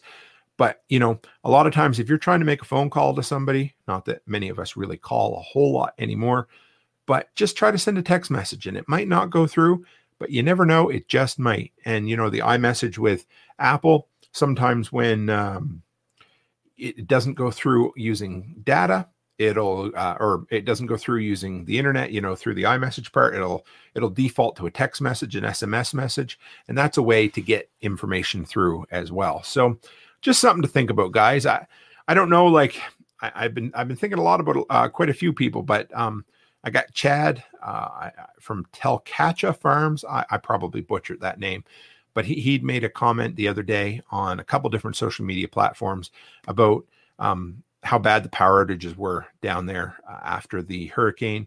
And I had a couple other guys who were right in the New Orleans area, and to see, you know, the trees blowing down and that kind of stuff. And I thought, you know, we prep for so many things, but one thing that we don't always think about is communication. To me, communication is huge. Information, if, if you don't have information, you're going to end up maybe heading in the wrong direction, maybe making the wrong decisions, or maybe, you know, sometimes we might just get lazy and I might think, okay, well, the power's supposed to come back on in an hour or two. I won't bother hooking up my generator and getting going. But if I knew, oh my goodness, you know, we have 15 transformers down in the town and the power is going to be out for days, well, maybe it's time to get the generator right away, get the heat going so that things don't freeze up or, you know, or if it's warm out, the, you know, the freezer doesn't start losing its cold too quick. So all of that's important. You always got to keep all of that in mind but um, I, I, didn't take. I should take a minute and look at the. Uh, let's go back here. Oh no, I can't see it on the screen. Sorry, from Streamyard. But I don't know if anybody was affected by the hurricanes. If any of you guys had any power outages or anything like that, but if you did, I would love and and this goes for anybody listening over on Flote or Odysee or listening to this through the podcast down the road. Uh, get in contact with me. I'd love for you to share your story, and uh, most importantly, I love hearing. Uh, you know, I'm not a, a, sadist or anything like that, but I love hearing about how people fared during power outages and disasters so that we can all learn from it. Number one, it's great to see when people were prepared because you can say, Oh, yeah, you guys did awesome. This is awesome. What did you do right? But there's always something. It's just like coming back from a camping trip. Every time you go camping, I always like to make a list of the things I forgot so that next time I know. And again, that's the same with uh, power outages, dealing with natural disasters. You always end up having a situation where you're like, Yeah, you know, I really should have done this. Or, you know what? It worked. Or that 1500 watt inverter that I picked up allowed me to run my deep freeze, my sump pump, my fridge. Of course, not all at once, but it was worth having. So, anyway, any of you guys want to, you know, get in contact with me through email, the real Tim Cook at gmail.com, or you know in the comments down here i'd love to hear about it down the road guys because and i'd love if anybody's interested in sharing their story through video as well that would be awesome because i love sharing this kind of stuff a few that's about all i had for the calm side of things but just a, a few things well I, I, guess i told you guys about the uh, co2 thing so that was what it was but So I, I got a question for you. So I've been looking at my stats, and for Sunday night, of course, and I, I realize this because a lot of people are on the East Coast. It looks like a 6 p.m. start on my time would be maybe a better time for the live stream. Now, you know, when I first started, I just wanted to get all of this under my belt and get comfortable with live streaming, and I wanted to see how it took off. But to me, the most important thing is getting as many people in here from the community that want to interact as is possible. And I know poor Ted is probably falling asleep at his keyboard right now because it's almost 11 o'clock uh, in Florida. And I'm, I'm, I'm just thinking maybe next week we might try a six o'clock mountain time start, which would be like eight o'clock Ted's time. And maybe it'll pull a few more people in because when you look at my chart, that six o'clock on Sunday is the busiest time of the uh, of, of, the entire week for my channel. Uh, I still can't live stream. Oh shoot. it, um, so souls. One thing you you can't mobile live stream unless maybe maybe you're talking about something totally different here, of course. But um, even if you haven't hit a thousand subscribers yet, you can do a desktop live stream. So that would be uh, kind of neat or whatever. But yeah, Ted's Ted's uh, shooting up some Z's there. But yeah, so anyway, I'm just thinking about maybe popping it two hours earlier, giving it a test for a couple of weeks. So if anybody, you know, if you hate the idea, love the idea, I'm probably going to keep them on Sunday simply because it just works the best for me, and I hate moving the days. But the time, you know, something to look at. So anyway, figured I'd tell you. Um, so I I guess uh, Chicken Hawk, if you're still in here, I thought I would let you guys know next week he's going to be our special guest. We're going to bring him in. He's going to tell us his story. And more importantly, he is going to talk about getting started with solar power. Um, so if you guys are interested in getting started, because so this all, not, not all of it, of course, but some of this stemmed back from I've been doing a, an AMA, which is an Ask Me Anything on Flote all week, which is basically just an open text based interview where anybody can ask you questions. And so basically it was around preparedness. And I had two questions on solar, and I'm like, I hate to be that guy, but I know anyway, almost nothing about solar. Well, souls, I would love for you to get in here and uh, you know share a little bit with it as well. That would be awesome because so I, I knew nothing, and then I thought I know who knows about solar. Chicken Hawk knows about solar. he has some really good videos on it, and I thought it would be awesome to get you in here and share. So yeah, so he's going to talk about who he is, what he does. I'm sure you guys have seen a lot of his videos. I like to share him. He's a cool dude. Uh, he was in on the um, the Tool Time collab we did with eight different um, uh, content creators earlier this year. And Souls will have to get you in on that when we do another one this year. I love doing it. Maybe around the new year, I'd like to do that. Uh, so yeah, and I talked about the AMA from Flote this week. That was a lot of fun. I really enjoyed it. They even, uh, which was really quite an honor, they um, uh, spotlighted me as the the content creator, small business person of the week on Flote. And if you guys aren't on Flote, it is absolutely my favorite social media platform. And I know everybody's like, I don't need another uh, social media platform, and, and and I get it. It's okay. So Soul says, I'm setting up a solar farm. I do electric work for the National Guard. Oh, well, you know what? I will have to get you on, and I'd love to get you on anyway at any point, but we'll do a. So eventually, what I want to do is get into doing multiple interviews, like interviews with three or four people at a time. Uh, haven't done it yet. I'd like to get a couple of more individual interviews under my belt, but uh, Souls, we'll have to get you on and talk about all that. I, the thing is there's so many interesting people in our community and i love hearing from all of you and i i have ideas right up the wazoo in my phone uh, of all kinds of people and different things i'd love to talk about so if you guys if anybody out there is an expert on anything and i use the term expert lightly because we're all expert um, but if you're an expert on something you think you'd love to share, let me know because I'd love to get you into here. And honestly, if I could get into doing an interview every two weeks as opposed to like once a month, it would be awesome. And Joseph's got to get back on too. He always has lots to share, and him and I talk like there's no tomorrow. And eventually, like I said, I'd love to get into doing three or four or five of us all on the screen at once. I think it'd be a lot of fun. It'd bring in a bunch of different communities uh, and, you know, grow all of our channels and just allow us to share with everybody. So that would be a lot of fun. Um, and uh, I, th- I, think I mentioned it, but I had an interview with Atlantis Weekly Uh, you can check it out on Instagram live stream on his reels. I, I posted in the social, but I also uh, got his permission to use the audio for. Um, oh, John says sounds great. I hope I can make the earlier time. Yeah, so. I know that's the worst, right? You move the time around and you're not sure if it's going to work for everybody. We'll test it out. And if you can't, you know what? It's nothing for me to slide back to say seven o'clock, split the difference, or go back to my eight o'clock mountain time as well. But and I don't want to screw everybody up and get everybody all frigged up with the time changes and stuff, but I, I just want to maybe experiment just a little bit to see what works best for everybody. But yeah, so the the interview with the Atlantis Weekly, it was about a half hour long, and the audio is going to be in this week's weekly pod, uh, weekly workshop podcast. So if you want to hear it that way, uh, you can always download it in whatever podcatcher you use. But there'll be links. I'll, I'll post it anyway. And like I said, guys, I'd love if anybody has any stories, even in the past, of crazy power outages. Like when we were, uh, I would say back in I think it was two, I can't remember, Hurricane Juan, 2005. So then that winter, we ended up having what they called White Juan, which I don't know if we could call it that anymore. But anyway, it was basically a hurricane in the middle of the winter. We had drifts that were up to like second floor balconies. And we had power outages for a bit. But that was, I think, one of the times that I got really passionate about getting out and dealing with emergency situations. You know, I, I'd go to my, my aunt had a wood burning stove, so she was able to make coffee and tea, and that was fun. Uh, Ted says he'd love to learn about solar. I'm getting used to to the time. Look forward to live stream before bed. Okay, well, you know what? Maybe I tell you what. Throughout the week, guys, you guys think about it. Get back to me. I won't.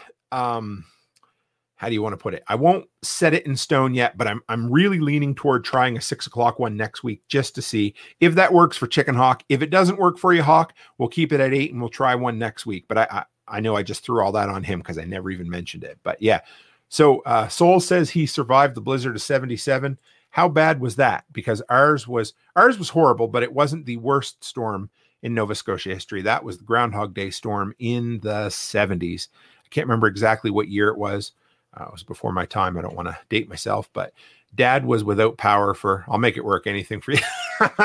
now you're going to make me turn red. I'm already a little red in the forehead anyway, you know, but but yeah, so the yeah, the big blizzards are the worst because you know a hurricane, the power goes out. while it's still warm outside. A blizzard, the power goes out, and you're still dealing with it. But I want to say, my dad, if I, you know, I, hear, I heard the stories a thousand times, but he had no power for five days. And if he'd have been a little further down Digby Neck, where we grew up, which is just basically a long very skinny strip of land where people live, just at the bottom tip of Nova Scotia. If it had been just past where the water came in, it would have been uh, two weeks without power. And but he said back then, you know, it was an inconvenience, but a lot of people were used to it. So let's see what we got here. So uh, Ted remembers a blizzard of 77. Myself couldn't even get out of the house. and Soul says we climbed out the second floor window and had to dig up a bit to do it. it was just south of Buffalo at the time. Well, in the best of winters, uh, Buffalo gets a lot of snow but I would, it was glorious for a young man. Yes. and, you know, all sound like an old man, Sonny, but it, we don't seem to get the winter storms like we used to. And maybe that's a good thing. I know occasionally they do. Uh, Newfoundland a couple of years ago had some of those where people had to climb out the second story window. And you saw pictures where deer were up on people's second story uh, roofs or up on the roofs. I thought that was kind of neat. But yeah, I, I, I love hearing the stories about it. And that was the only one. Uh, Ted was just south of Chicago. My dad was stranded for days. So it must have been. Uh, I I'm going to have to Google about this, guys, but it must have basically went across most of. Well, I mean that you're you're talking from Buffalo to Chicago. That's half the continent right there. So it must have been pretty bad. I um yeah, I'll have to I'll have to ask my dad if he remembers it, and I haven't chatted with him in a little while. All right, guys. Well, we hit 55 minutes tonight, which is awesome. If you guys were hanging in there on the podcast uh, feed, I appreciate it as well. Um, I think we will call her a night right here if you guys are good with that. So we will see you next Sunday for Talking Tools. I will let you know for sure what the time is going to be. Chicken Hawk's going to be on uh, talking about solar power, and uh, I'm very much looking forward to it. We'll uh, we'll get everything up and running. And oh, the Exxon Valdez oil spill changed some of our weather pattern. Oh, well, that's rather interesting. I'll have to look into that too. But all right, guys, it's nine o'clock my time. It's time for Ted to go to bed. I know it is, but uh, at that, we'll call her quits. Um, As always, guys, stay happy, stay healthy, and have a great week. This is Kyle Massey, Atlantis Gazette. We'll be joined today by a handyman and tool blogger, as well as a survival blogger. His page is Tim the Toolman, and uh, we will be getting him on. Sure. Yeah. Hey, I'm uh, Tim. Uh, call me Toolman Tim. Tim Cook. I live up in the uh, frozen tundra that is east central Alberta, Canada. I run a YouTube channel called The Workshop where I do tool reviews, preparedness stuff, the whole works. Um, live up here with my wonderful wife. We still have two kids at home. Run a handyman business. My wife runs a daycare up here, and passionate about preparedness. All right. And how did you get into uh, preparedness? Well, I get funny. I, I, you know, it was something. I, I grew up on the East Coast, um, out in Nova Scotia, so uh, also a cold area, but you know, prone to a lot more snow and that sort of stuff. So you grew up in an area where you're always dealing with some really nasty storms, some really nasty weather, and out there, um, there, of course, there's a ton of trees, a lot of down power lines, and you're dealing with prolonged power outages. You know, I always heard the stories of the Groundhog Day storm from my dad from the was basically, you know, the worst blizzard, a hurricane style blizzard in the middle of the winter. And so, you know, they had a couple of weeks without power. And for us, you know, two or three days without power was a common occurrence growing up. So, anyway, um, if, for those who are old enough, you remember back to Y2K. I was uh, just just getting out of university, just right in that time, and I was home, and you know, the world was going crazy. We were all nervous, and I thought, well, I know what I'll do. I'll go out and buy a, a case of bottled water and I'll fill the bathtub with water and we should be good, you know. it turned out everything was fine, you know, they they dealt with it and whatever, but it never really left me and as, you know, as I got married and got a little bit older, we realized, hey, there's a ton of things that we're not prepared for and you know, being practically prepared to deal with the little things, you know, like the power outages or, you know, having enough money saved up in case you lose your job or, you know, you get sick and you need to be self sufficient or say you can't get to the grocery store for a couple of weeks, just having some food on hand. You know, all of that was something that we realized, hey, we're kind of lacking. And as a family, maybe it's time to fill in some of those. And, and then, of course, I like to share that with other people who, you know, because a lot of people aren't aren't prepared or don't think about the the unexpected. And then, of course, you know, you don't need a generator until the power's out, but you can't buy a generator when the power's out, right? So, or you remember back to all the fun craziness last year and everybody needed toilet paper, right? But if you had a little extra toilet paper on hand before you started, you wouldn't have to go out and, you know, risk your sanity or your health to, to, to try to get something you're worried you won't be able to get, you know, that kind of stuff. Just simple, everyday practical stuff. There's so much insanity and craziness and fear mongering out there. I just want people to be, you know, prepared for things like house fires and tornadoes and um, hurricanes and power outages. You know, that practical preparedness. You know. Yeah, uh, definitely, and uh, you've hit some uh, true California nerves with uh, prepared for fire as well as for generators. The state ran out of generators about two years ago. Uh, luckily, I was able to borrow a generator from a relative. Oh, nice. Yeah. So, uh, what were you dealing with then? Was it a uh, uh was so it... Uh, California has rolling blackouts for fire safety. Oh, I see. That that has got to be tough. I that's something I've never had to deal with up here. We, you know, I, I live. I, I, I guess I did say, but on the prairies, like we are almost as flat as it goes. You know, you can watch your dog run away from you for three three hours. You know, it's it's pretty it's nice up here. But you know, so we do this year's been exceptionally dry, which I think has been the issue in a lot of places. And so we deal with a lot of um, early spring grass fires, and they can be really bad, you know. And we have a lot of, uh, we have a really big oil storage facility less than an hour away from us.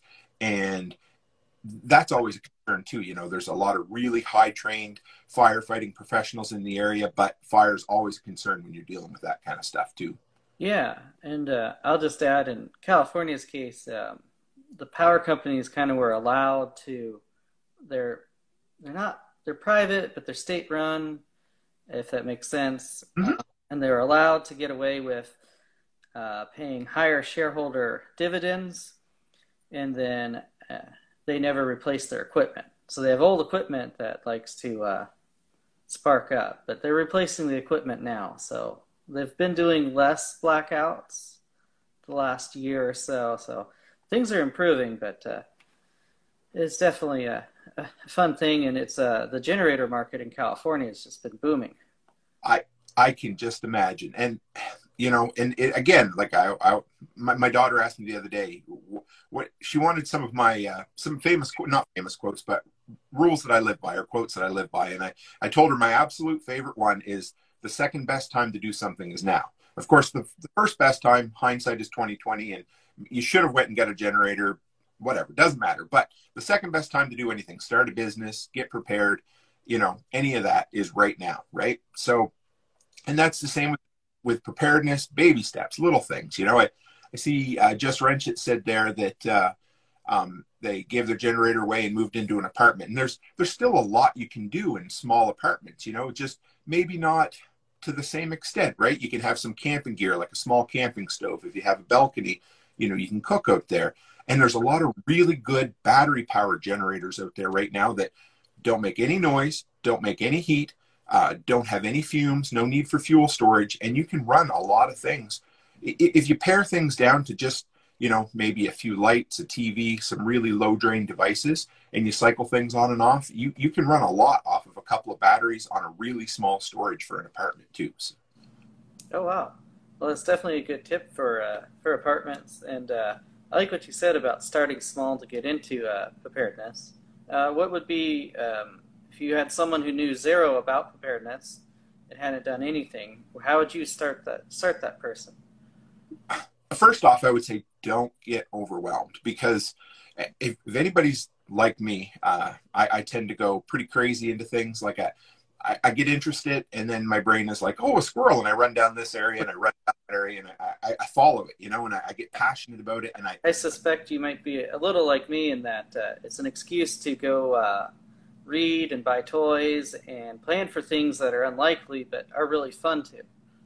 Absolutely. Now, I, I will say one thing about um, practical preparedness. Everything, uh, almost everything I buy has a daily use. So, you know, for instance, my grill, I just, I, I bought a new barbecue a few months ago and I decided to buy one this time that I could uh, hook into natural gas. So it gave me an excuse Of course, who doesn't love to grill? Who doesn't love to buy a new barbecue, right? Mm-hmm.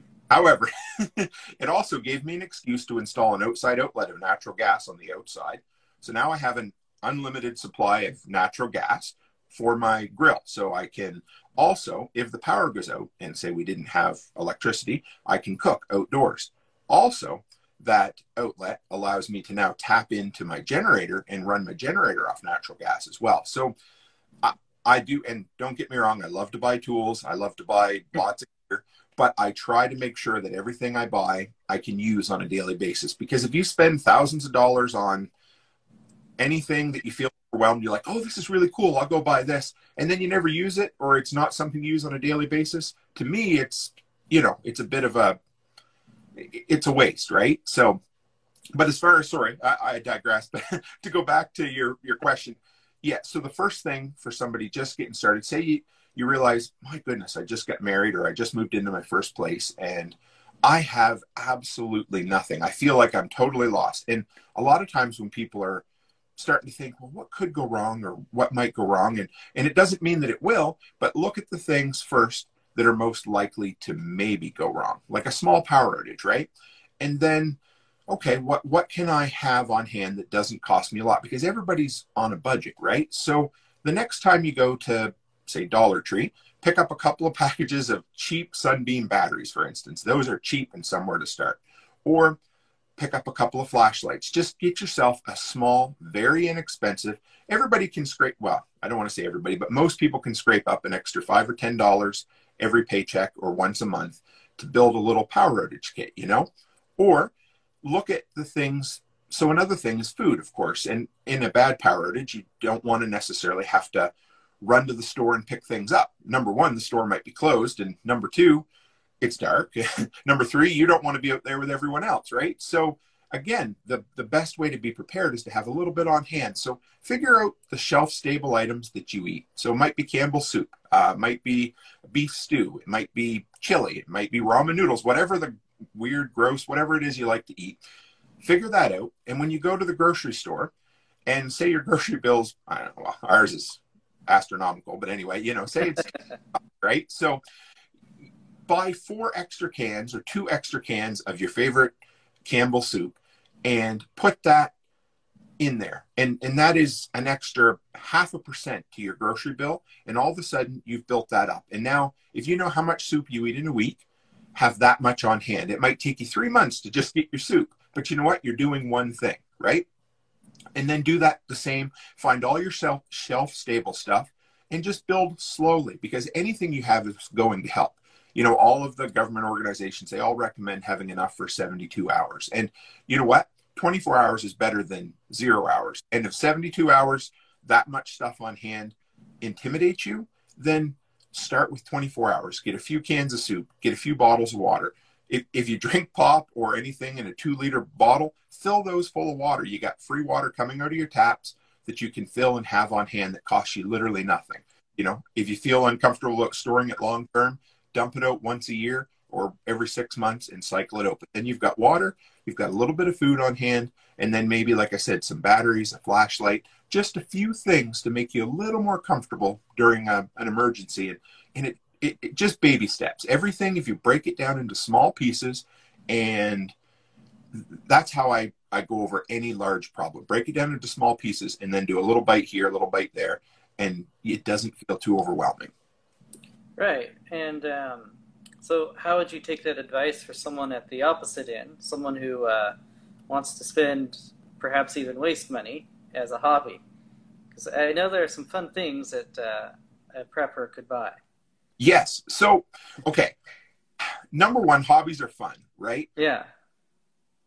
Hobbies aren't always a waste of money per se, I guess would be the way to look at it. What because everybody needs a creative outlet or everybody needs an outlet to because i always need something to put my brain into. It, it doesn't matter. It, if i'm not learning i'm i just i go stir crazy right? So whether that's a new handyman skill or whether it's a new preparedness skill or uh, you know uh, well, i'm just trying to think what i've learned in the last couple years like knitting a sewing machine a 3d printer. Um, i had a this is in my office. You can't see it but i i set up a hydroponics uh, system over there earlier last year to, to grow some lettuce, you know. So hobbies are good, but if you're like me in that I go crazy into something, learn it all, and then move on a little bit, be cautious about spending too much into that. You know, if say say you want to become a competitive target shooter, or at least you want to become interested in that, well, you could spend fifty thousand dollars on ammo and a couple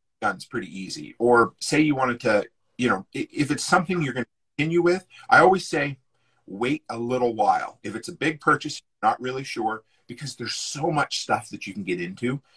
Just just take a minute, and if it's something you're still into after three to six months, then yeah, maybe it's time to do an investment. Or again, a lot of times buying used is a really good option as well. It's same way with tools. You know, when you start out in a business, find something that it might not be quite as good as what you want, but it allows you to get your feet wet and see if you're interested. It's just like talking to learning an instrument, you know. But but get them, get their feet, get your feet wet, and if you like it, then sell that and go in a little higher. Because yes, the sky's the limit. You could build, oh my goodness, I mean, you could build an underground bunker and have complete off-grid. I mean, you can go as big as you want, but you know, start small and keep focused. Have have goals and, and figure out where you're heading. And every time you go to purchase something in that hobby, ask yourself, is that helping me toward a goal? All right.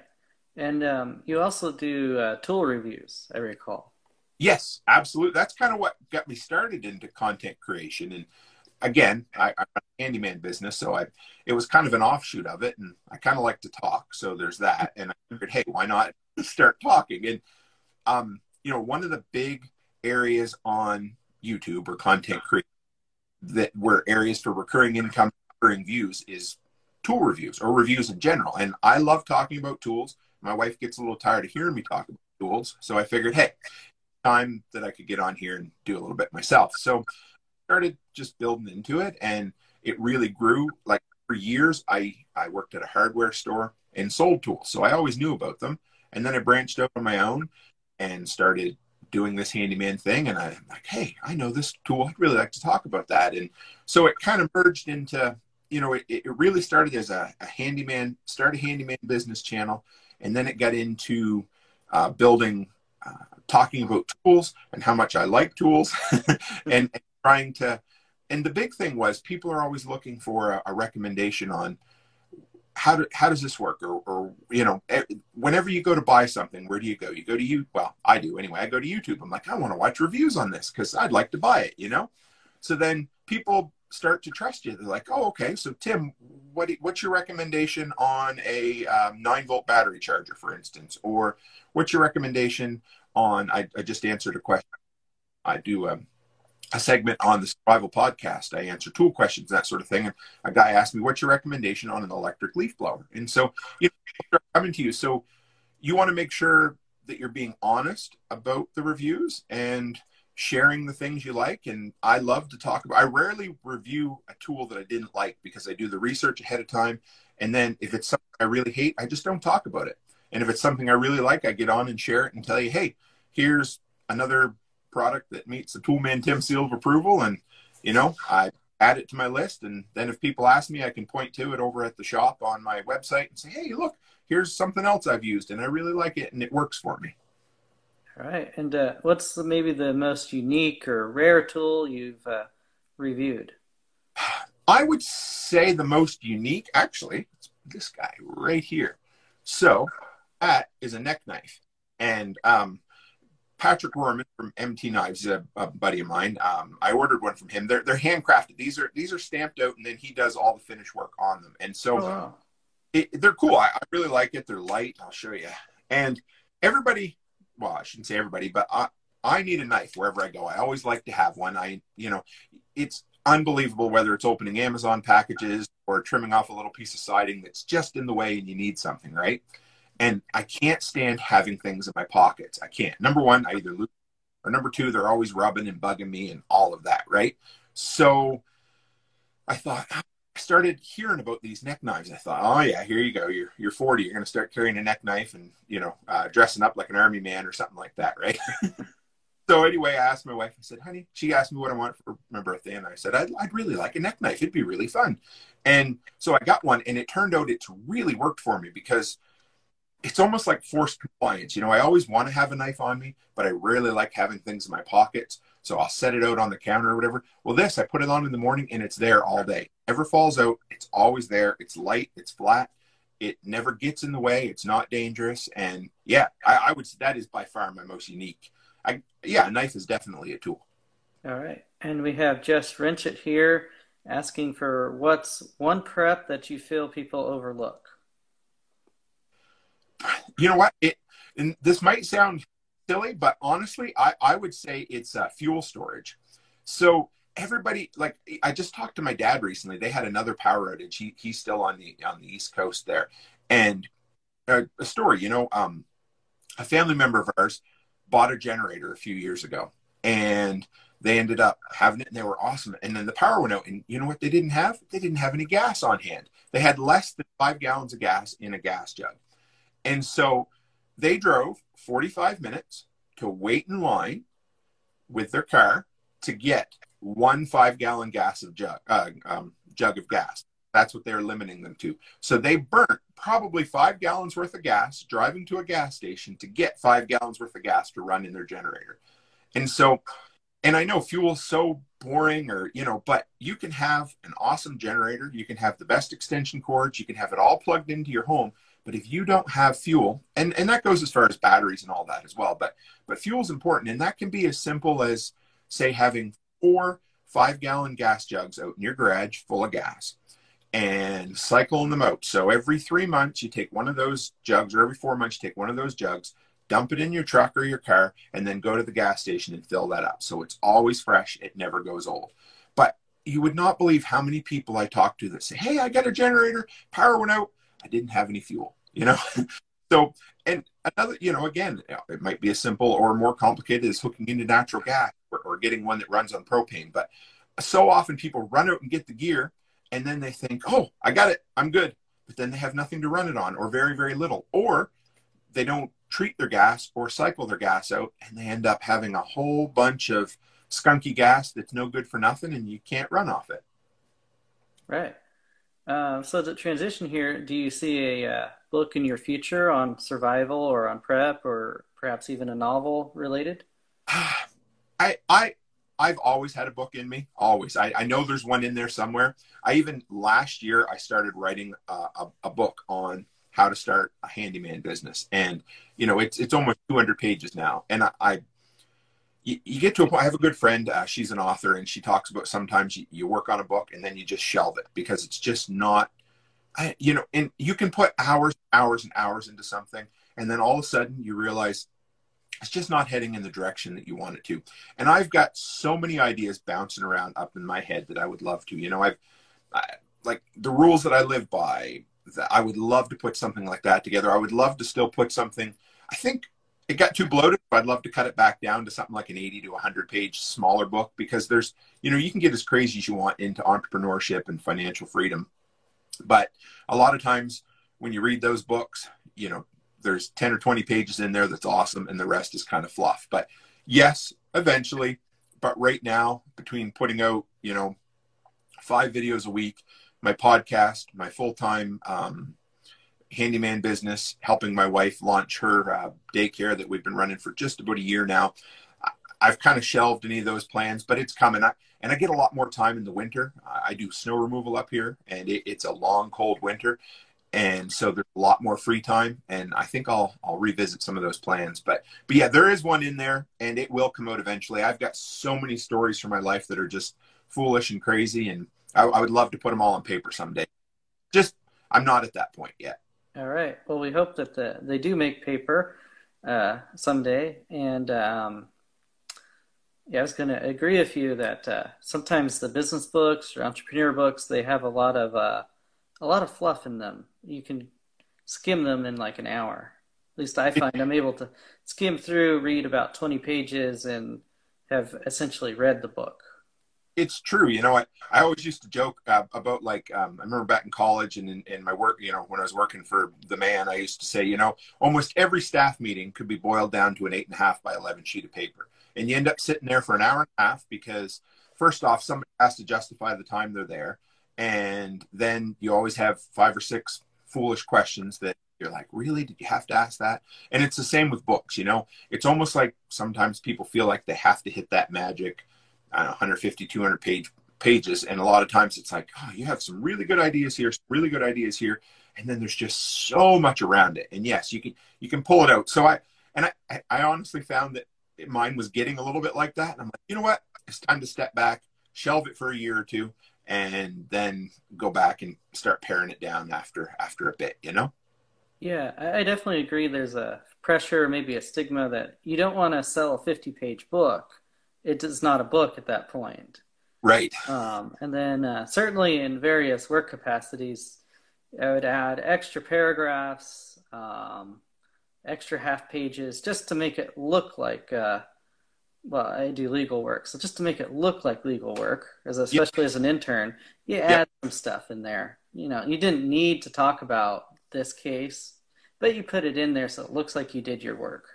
Yep, due diligence, and it yeah, I, I get it. There it has to be a it has to hit a certain um, a certain size in order to um, yeah, just to to be considered legitimate. You know.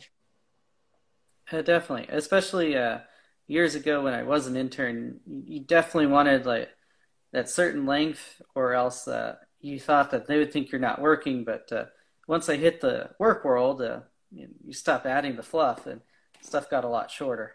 Yep, it, it true. You know, if you a lot of times if you can't say it in a paragraph or you know a sentence, maybe I don't know. Anyway, it it is, and and that's not the only reason, but it just you know I haven't had time to put into it. But yeah, I, whatever I put out there, it, it, will be. I probably have two or three up here eventually, but yeah, it, it's true, and it and. And some people, you know what? Some books you can read the entire thing. You're like, yeah, that was awesome from start to finish. But then a lot of times, like you said, there's a lot of those extra paragraphs in there too. Yeah, especially I think it's uh, particularly in the business business entrepreneur space that it's such a popular area. I think a lot of people want to have books there.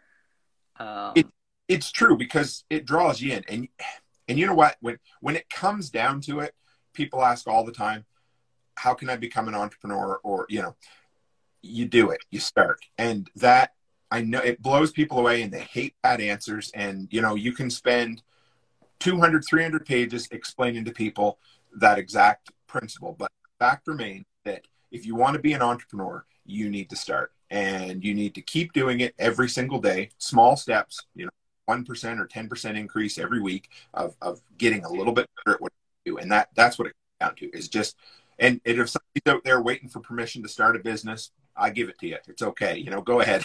Cause there's that first step is the biggest one. And, and if I could give any one piece of advice that you, I think most entrepreneur books and, you know, you can kind of sum it all up in that. But it, yeah, it's just do it. Start and deal with it from there.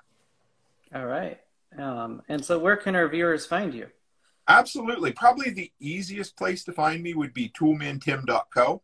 Uh, that's toolmantim.co. I've got my website over there. I'm I'm most active, of course. You'll see me on um, YouTube. That's I five videos a week there. There's a, a, podcast as well, which is an audio compilation of all those videos that comes out on Thursdays, the weekly workshop uh, but it's all in there. And as far as social media, um, of course, Instagram, I'm on here a fair bit. Um, MeWe, uh, I'm on some of the alternative platforms a little bit. I have pretty big audiences over there, and I really enjoy them. But of course, I still have my uh, my business slash Toolman site on Facebook, but also MeWe and Flote and uh, Odysee, which is a, a, kind of a YouTube uh, open free platform that I, I, really enjoy as well. They they mirror all my content from YouTube and bring it over there for me, and uh, it's a really nice platform. So, but you can find all of that on toolmantim.co, and there's a shop section there, and that's where I have pretty much everything I've ever reviewed. And people are always asking like, "Hey Tim, what do you what do you use for this?" Like I, my my kid just wanted to help me, and they got paint all over my vinyl siding. What do I use to remove it? And I said, "Go over there. There's a big write up on Goof Off. It'll work great." But yeah, I've got all kinds of different categories of things people are looking for, and it just points them off to Amazon for what they're looking for. So. All right, and then uh, I don't know if you've had a chance to review, but there's a, uh, and I'm forgetting the name. There's a company, I think it's out of the Czech Republic or Germany, and they make um, axes and two-man swords, not swords, saws. Okay. Uh, and they have a, um, they send a catalog throughout the states, and somehow we got the catalog. Um, I have no reason for a fancy axe or a two man saw, but right. it's definitely something that's intrigued me to buy. So I don't know if you have any chance to review anything like that. I haven't. I, you know, we. It's not practical. No, oh no, no, I, I know. Trust me, but that's okay. Sometimes things are cool. You know, it. I get it. It. It. I. I, I love stuff like that. I've had a lot of friends that have been into collecting, uh, you know, higher end gear and stuff like that, and I, I love it. And you know, a lot of times my wife, if I say, "Hey, honey, I'm looking at," it, she just rolls her eyes and she said, "It's okay." But yeah, should, I would love to see the link to that. I, I love all kind because you know we grew up not to get, but I grew up on the East Coast. We used to have to cut 12 cord of wood every winter just to heat our house, and so I love you know cutting, felling trees and, in the works. But yeah, I, I'd love to see that. All right. Well, I'll get you the link. And uh, do you have any questions for us today? Uh, not really. No, I just I really appreciate it. I love it. Um, I, I, I love your name, the Atlantis Gazette. It it just it gives me that uh, old timey newspaper kind of Saturday Morning Post feel. It's just a really nice name. I really like that. And and yeah. thanks.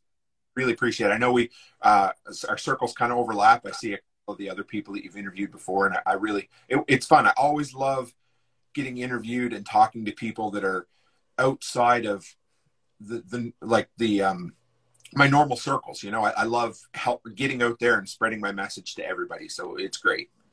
All right. Well, uh, thank you for being here, and uh, I'll get you that link. Thanks, man. Have a great day. Appreciate- All right. See ya. Thanks again, guys, for dropping by the weekly workshop. A new edition drops every week, so keep an eye out. And if you're looking for a solution to such problems as I spilled paint on vinyl siding, or I can't get this heavy picture to stay on the wall, stop by toolmantim.co and check out the Today's Tool section, where I share products and tools that have either made me money or saved me money personally or in my long running year round handyman business. And if you found value in this content, please take a moment and share it on your social platform of choice. And as always, Stay happy, stay healthy, and have a great week.